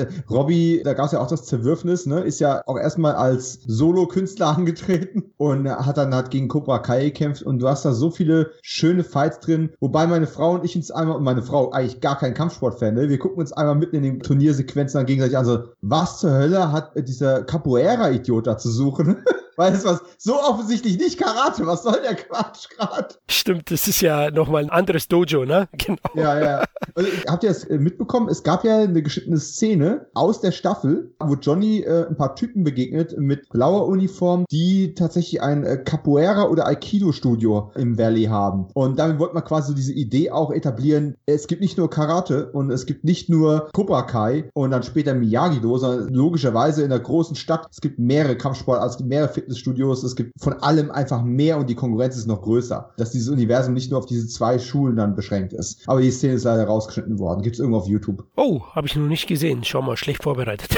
Muss ich gleich mal. Purer Zufall, habe ich irgendwann mal gesehen. Muss ich mir dann für unsere Besprechung zur zweiten Staffel nochmal nachholen. Ja, und der große Cliffhanger am Ende, ne? Also wir spoilern ja hier, Miguel hat gewonnen, es war zu erwarten. Er ist einfach schon länger im Training und aus dramaturgischer Sicht macht es einfach Sinn. Das Ding heißt Cobra Kai. und dann taucht ein alter Bekannter auf und ich hatte ein fettes Grinsen auf der Backe, als ich John Grease alias Martin Kuf ins Cobra Kai Dojo eintreten sah. Wie ging's da euch? Ne? Die Vorfreude auf die zweite Staffel war auf einmal unendlich. Hm, ich, ich lass mal Kevin den Vortritt, bevor ich ein bisschen, ein bisschen Salz in die Wunde streue vielleicht. Ja gut, okay, das musste ja irgendwann kommen, dass er jetzt äh, auf die Bühne tritt und ich finde es natürlich geil. Ne? Und es ist ja nicht so wie bei anderen Filmen oder Serien, wo dann einfach so ein Cameo, ach du weißt, den muss ich ja jetzt irgendwie reinholen. Ne? Das ist wie bei Baywatch, ja, jetzt muss ich David Hasselhoff mal eben kurz einen Witz erzählen und das war's, ja. Kann ich auch ganz weglassen. Nein, hier haben die dann auch wirklich tragende Rollen, aber die auch nicht auf einmal verheizt werden, sondern die werden alle wohl dosiert da irgendwie in die Serie integriert wieder, diese alten Figuren. Und ja, das passt natürlich wie Arsch auf auf einmal, weil letzten Endes Johnny hat zwar einen harten Stil, aber er steht ja trotzdem für Fairness. Und das unterscheidet ihn ja von Kreese, der letzten Endes den harten Stil bevorzugt, aber auch eben halt unfair gewinnt. Und das sehen wir ja dann in der zweiten Staffel, dass das immer mehr Überhand nimmt, dann auch immer mehr Johnny beeinflusst, beziehungsweise er sich beeinflussen lässt teilweise und die Schüler auch dann beeinflusst. Aber das sehen wir Spoiler, dann in der zweiten ja. Staffel. Ja, ja, das Spoiler. da reden wir dann im zweiten Teil drüber. Aber wie gesagt, ich fand es natürlich großartig und er wird natürlich eine gewichtige Rolle dann in der zweiten Staffel spielen. Vermuten wir. Wir wissen es natürlich noch nicht. Nein. Vielleicht war es doch ein Cameo.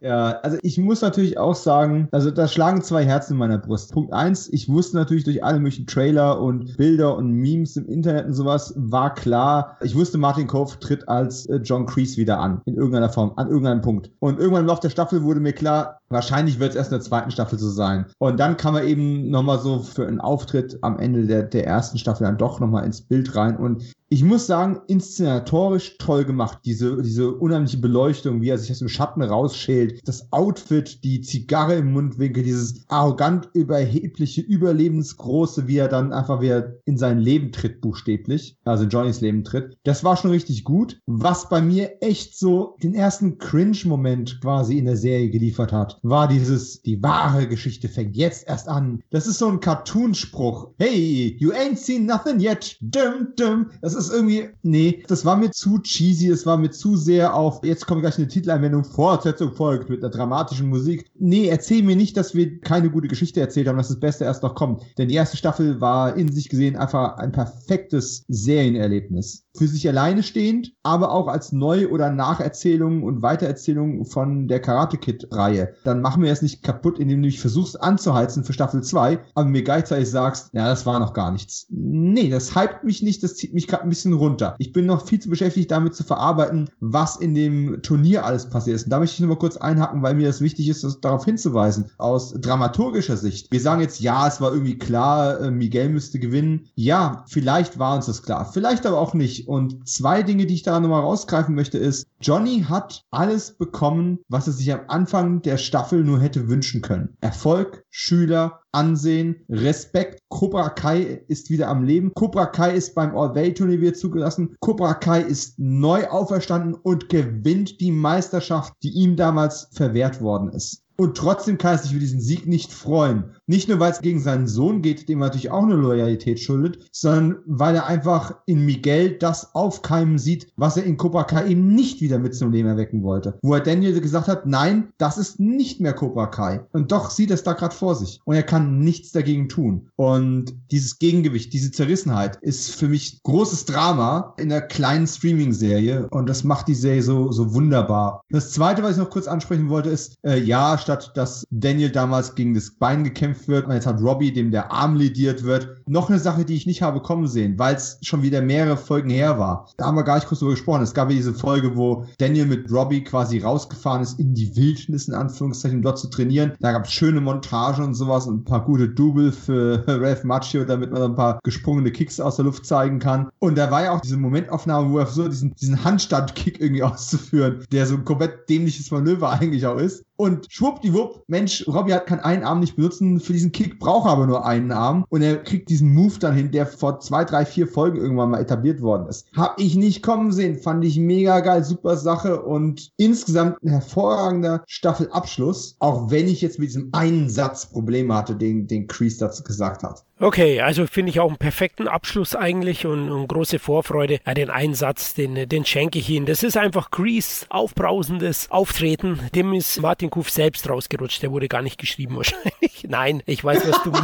was du meinst. Ja, das ist halt eben das Buck Rogers Schwarz-Weiß-Ende, ja. Ja, sehr gut getroffen. Ja, ja, klar, überlebensgroß sozusagen. Das haben sie eigentlich nicht gebraucht, denn die ganz großen Stärken der Serie sind nun mal auch die leisen Töne. Bevor wir die Staffel abschließen, nochmal kurz über, über Lieblingsfiguren sprechen. Jetzt haben wir gar nicht so viel über Hawk gesprochen. Er ist ja die Figur, die sich ja am meisten wandelt, die, glaube ich, auch am stärksten polarisiert so bei den Fans. In der ersten Staffel finde ich ist alles noch okay. Wie habt ihr den gesehen, Eli? Naja, also äh, der macht für mich auch schon so eine große Wandlung durch, von Prügelknaben zum selber Prügelnder. Ne? Also der ist dann schon jemand, der sehr schnell von der bösen Macht ergriffen worden ist, sage ich jetzt mal so. Aber ich kann es auch verstehen mit seiner Vergangenheit. Irgendwann sagst du, ey, ich habe die Schnauze voll. Aber er hat natürlich schon eine sehr krasse Wandlung, dann auch gleich mit Tattoos und die Frauen, die stehen auf sein Outfit mit seinem, was ist das, ihre Käsenschnitt. Aber ja, das ist auch so eine Figur.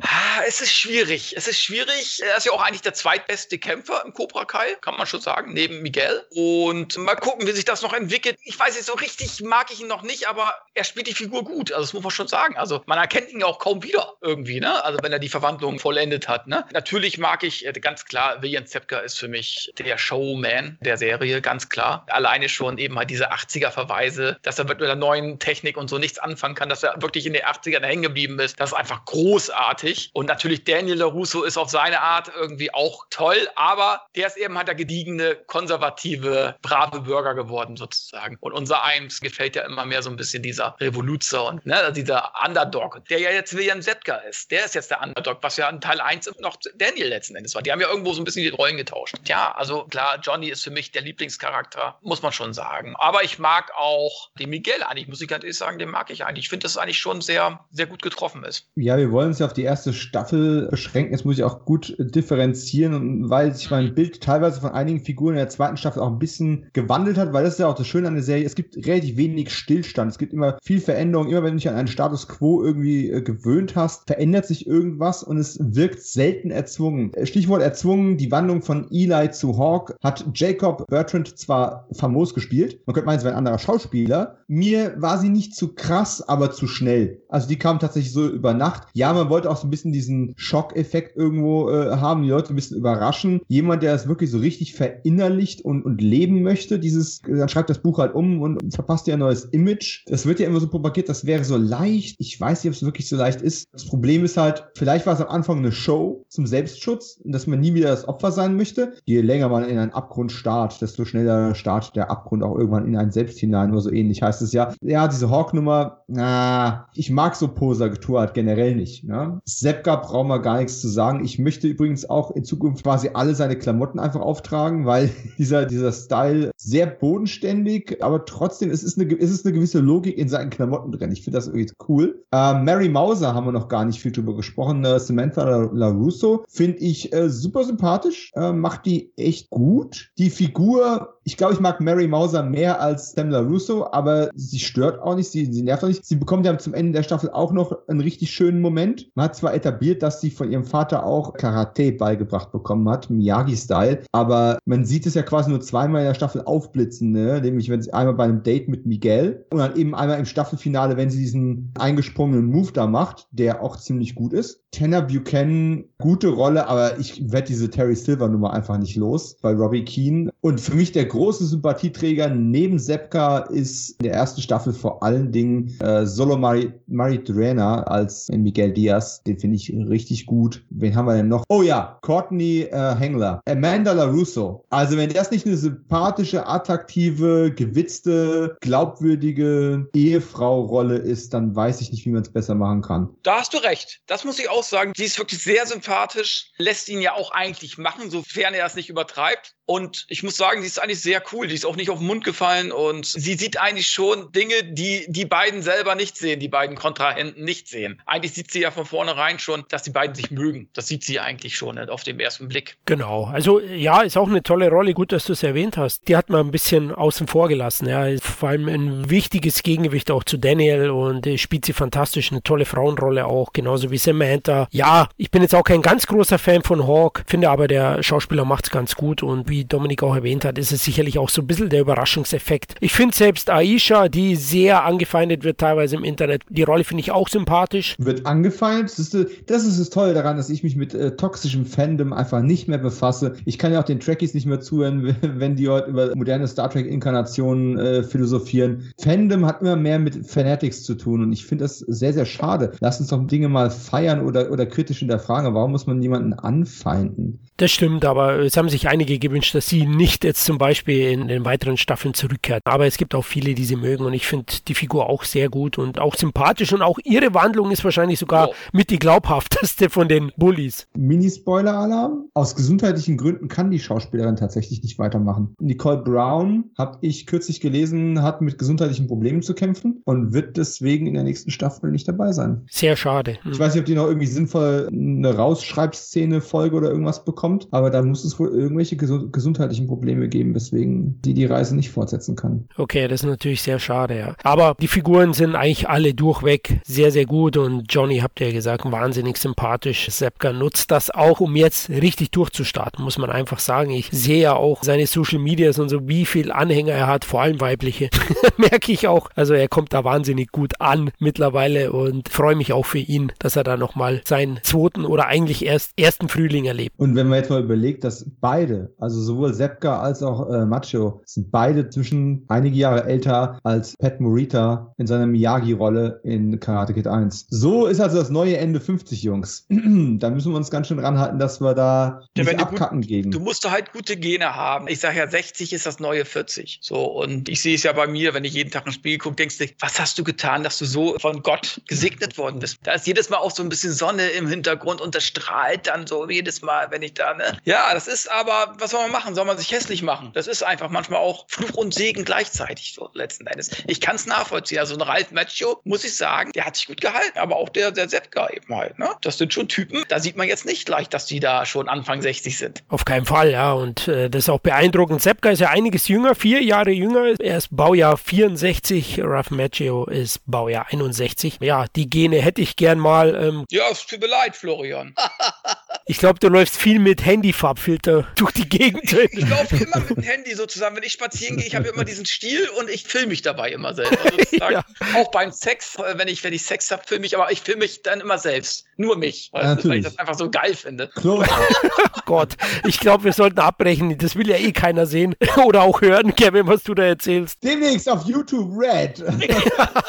ja, genau. Ja, ich würde sagen, wir sind am Ende angekommen und freuen uns auf die Besprechung zur zweiten Staffel. Ja, danke euch beiden für, für die Zeit und Leidenschaft. Also ich merke schon, auch ihr beide seid große Anhänger von Cobra Kai. Ja, auf jeden Fall. Ich freue mich auf die dritte Staffel, auf jeden Fall jetzt schon. Gerne auch noch eine vierte, wenn sich so das Niveau hält. Aber dann sage ich auch immer, lieber früher Schluss machen als zu lang. Ich habe noch eine Wunschliste an Charakteren aus dem Karate Kid-Universum, die ich gerne noch mal wiedersehen wollen würde, wenn es genauso gut gemacht ist und nicht erzwungen wird. Ich sag's ja ganz ehrlich, ganz offen, Terry ja. Silver. Also ja. Thomas Ian Griffiths hat seit, keine Ahnung, 15 Jahren nicht mehr als Schauspieler aktiv, sondern als Produzent und Drehbuchautor, weil er ist sehr zurückgezogen, nicht viel mit Social Medias am Hut und sowas. Aber verdammt nochmal, der ist, ist immer noch in Form. Holt ihn zurück. Ja, und das Gute ist, die Serie hat mittlerweile sehr, sehr guten Ruf und ich denke, da wäre auch dann dabei und würde zurückkehren. Und Elizabeth Shue muss auch zurückkehren. Ja, mal sehen, mal sehen. Erstmal sind wir ja bei der zweiten Staffel, wie es dabei Also Gerüchte gibt es ja schon ohne Ende, da wollen wir jetzt noch gar nicht so groß drauf eingehen. Aber ich sag nur mal, es gab einen Twitter-Verlauf, wo man einen der drei Showrunner gefragt hat, so, hey, wer ist eigentlich deine Lieblingsfigur aus der Karate Kid-Trilogie der Originalen? Und dann kam von ihm zurück, hm, sarkasmusfreie Antwort, Terry Silver.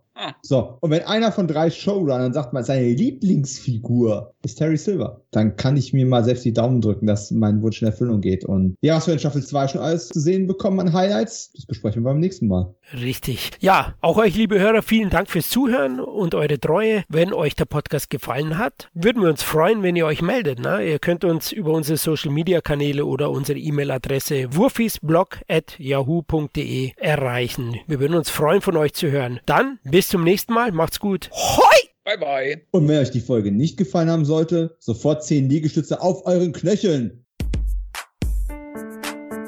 Sin Entertainment Talk, Podcast des Entertainment Blogs. Mehr Fan Talk über Filme und Serien.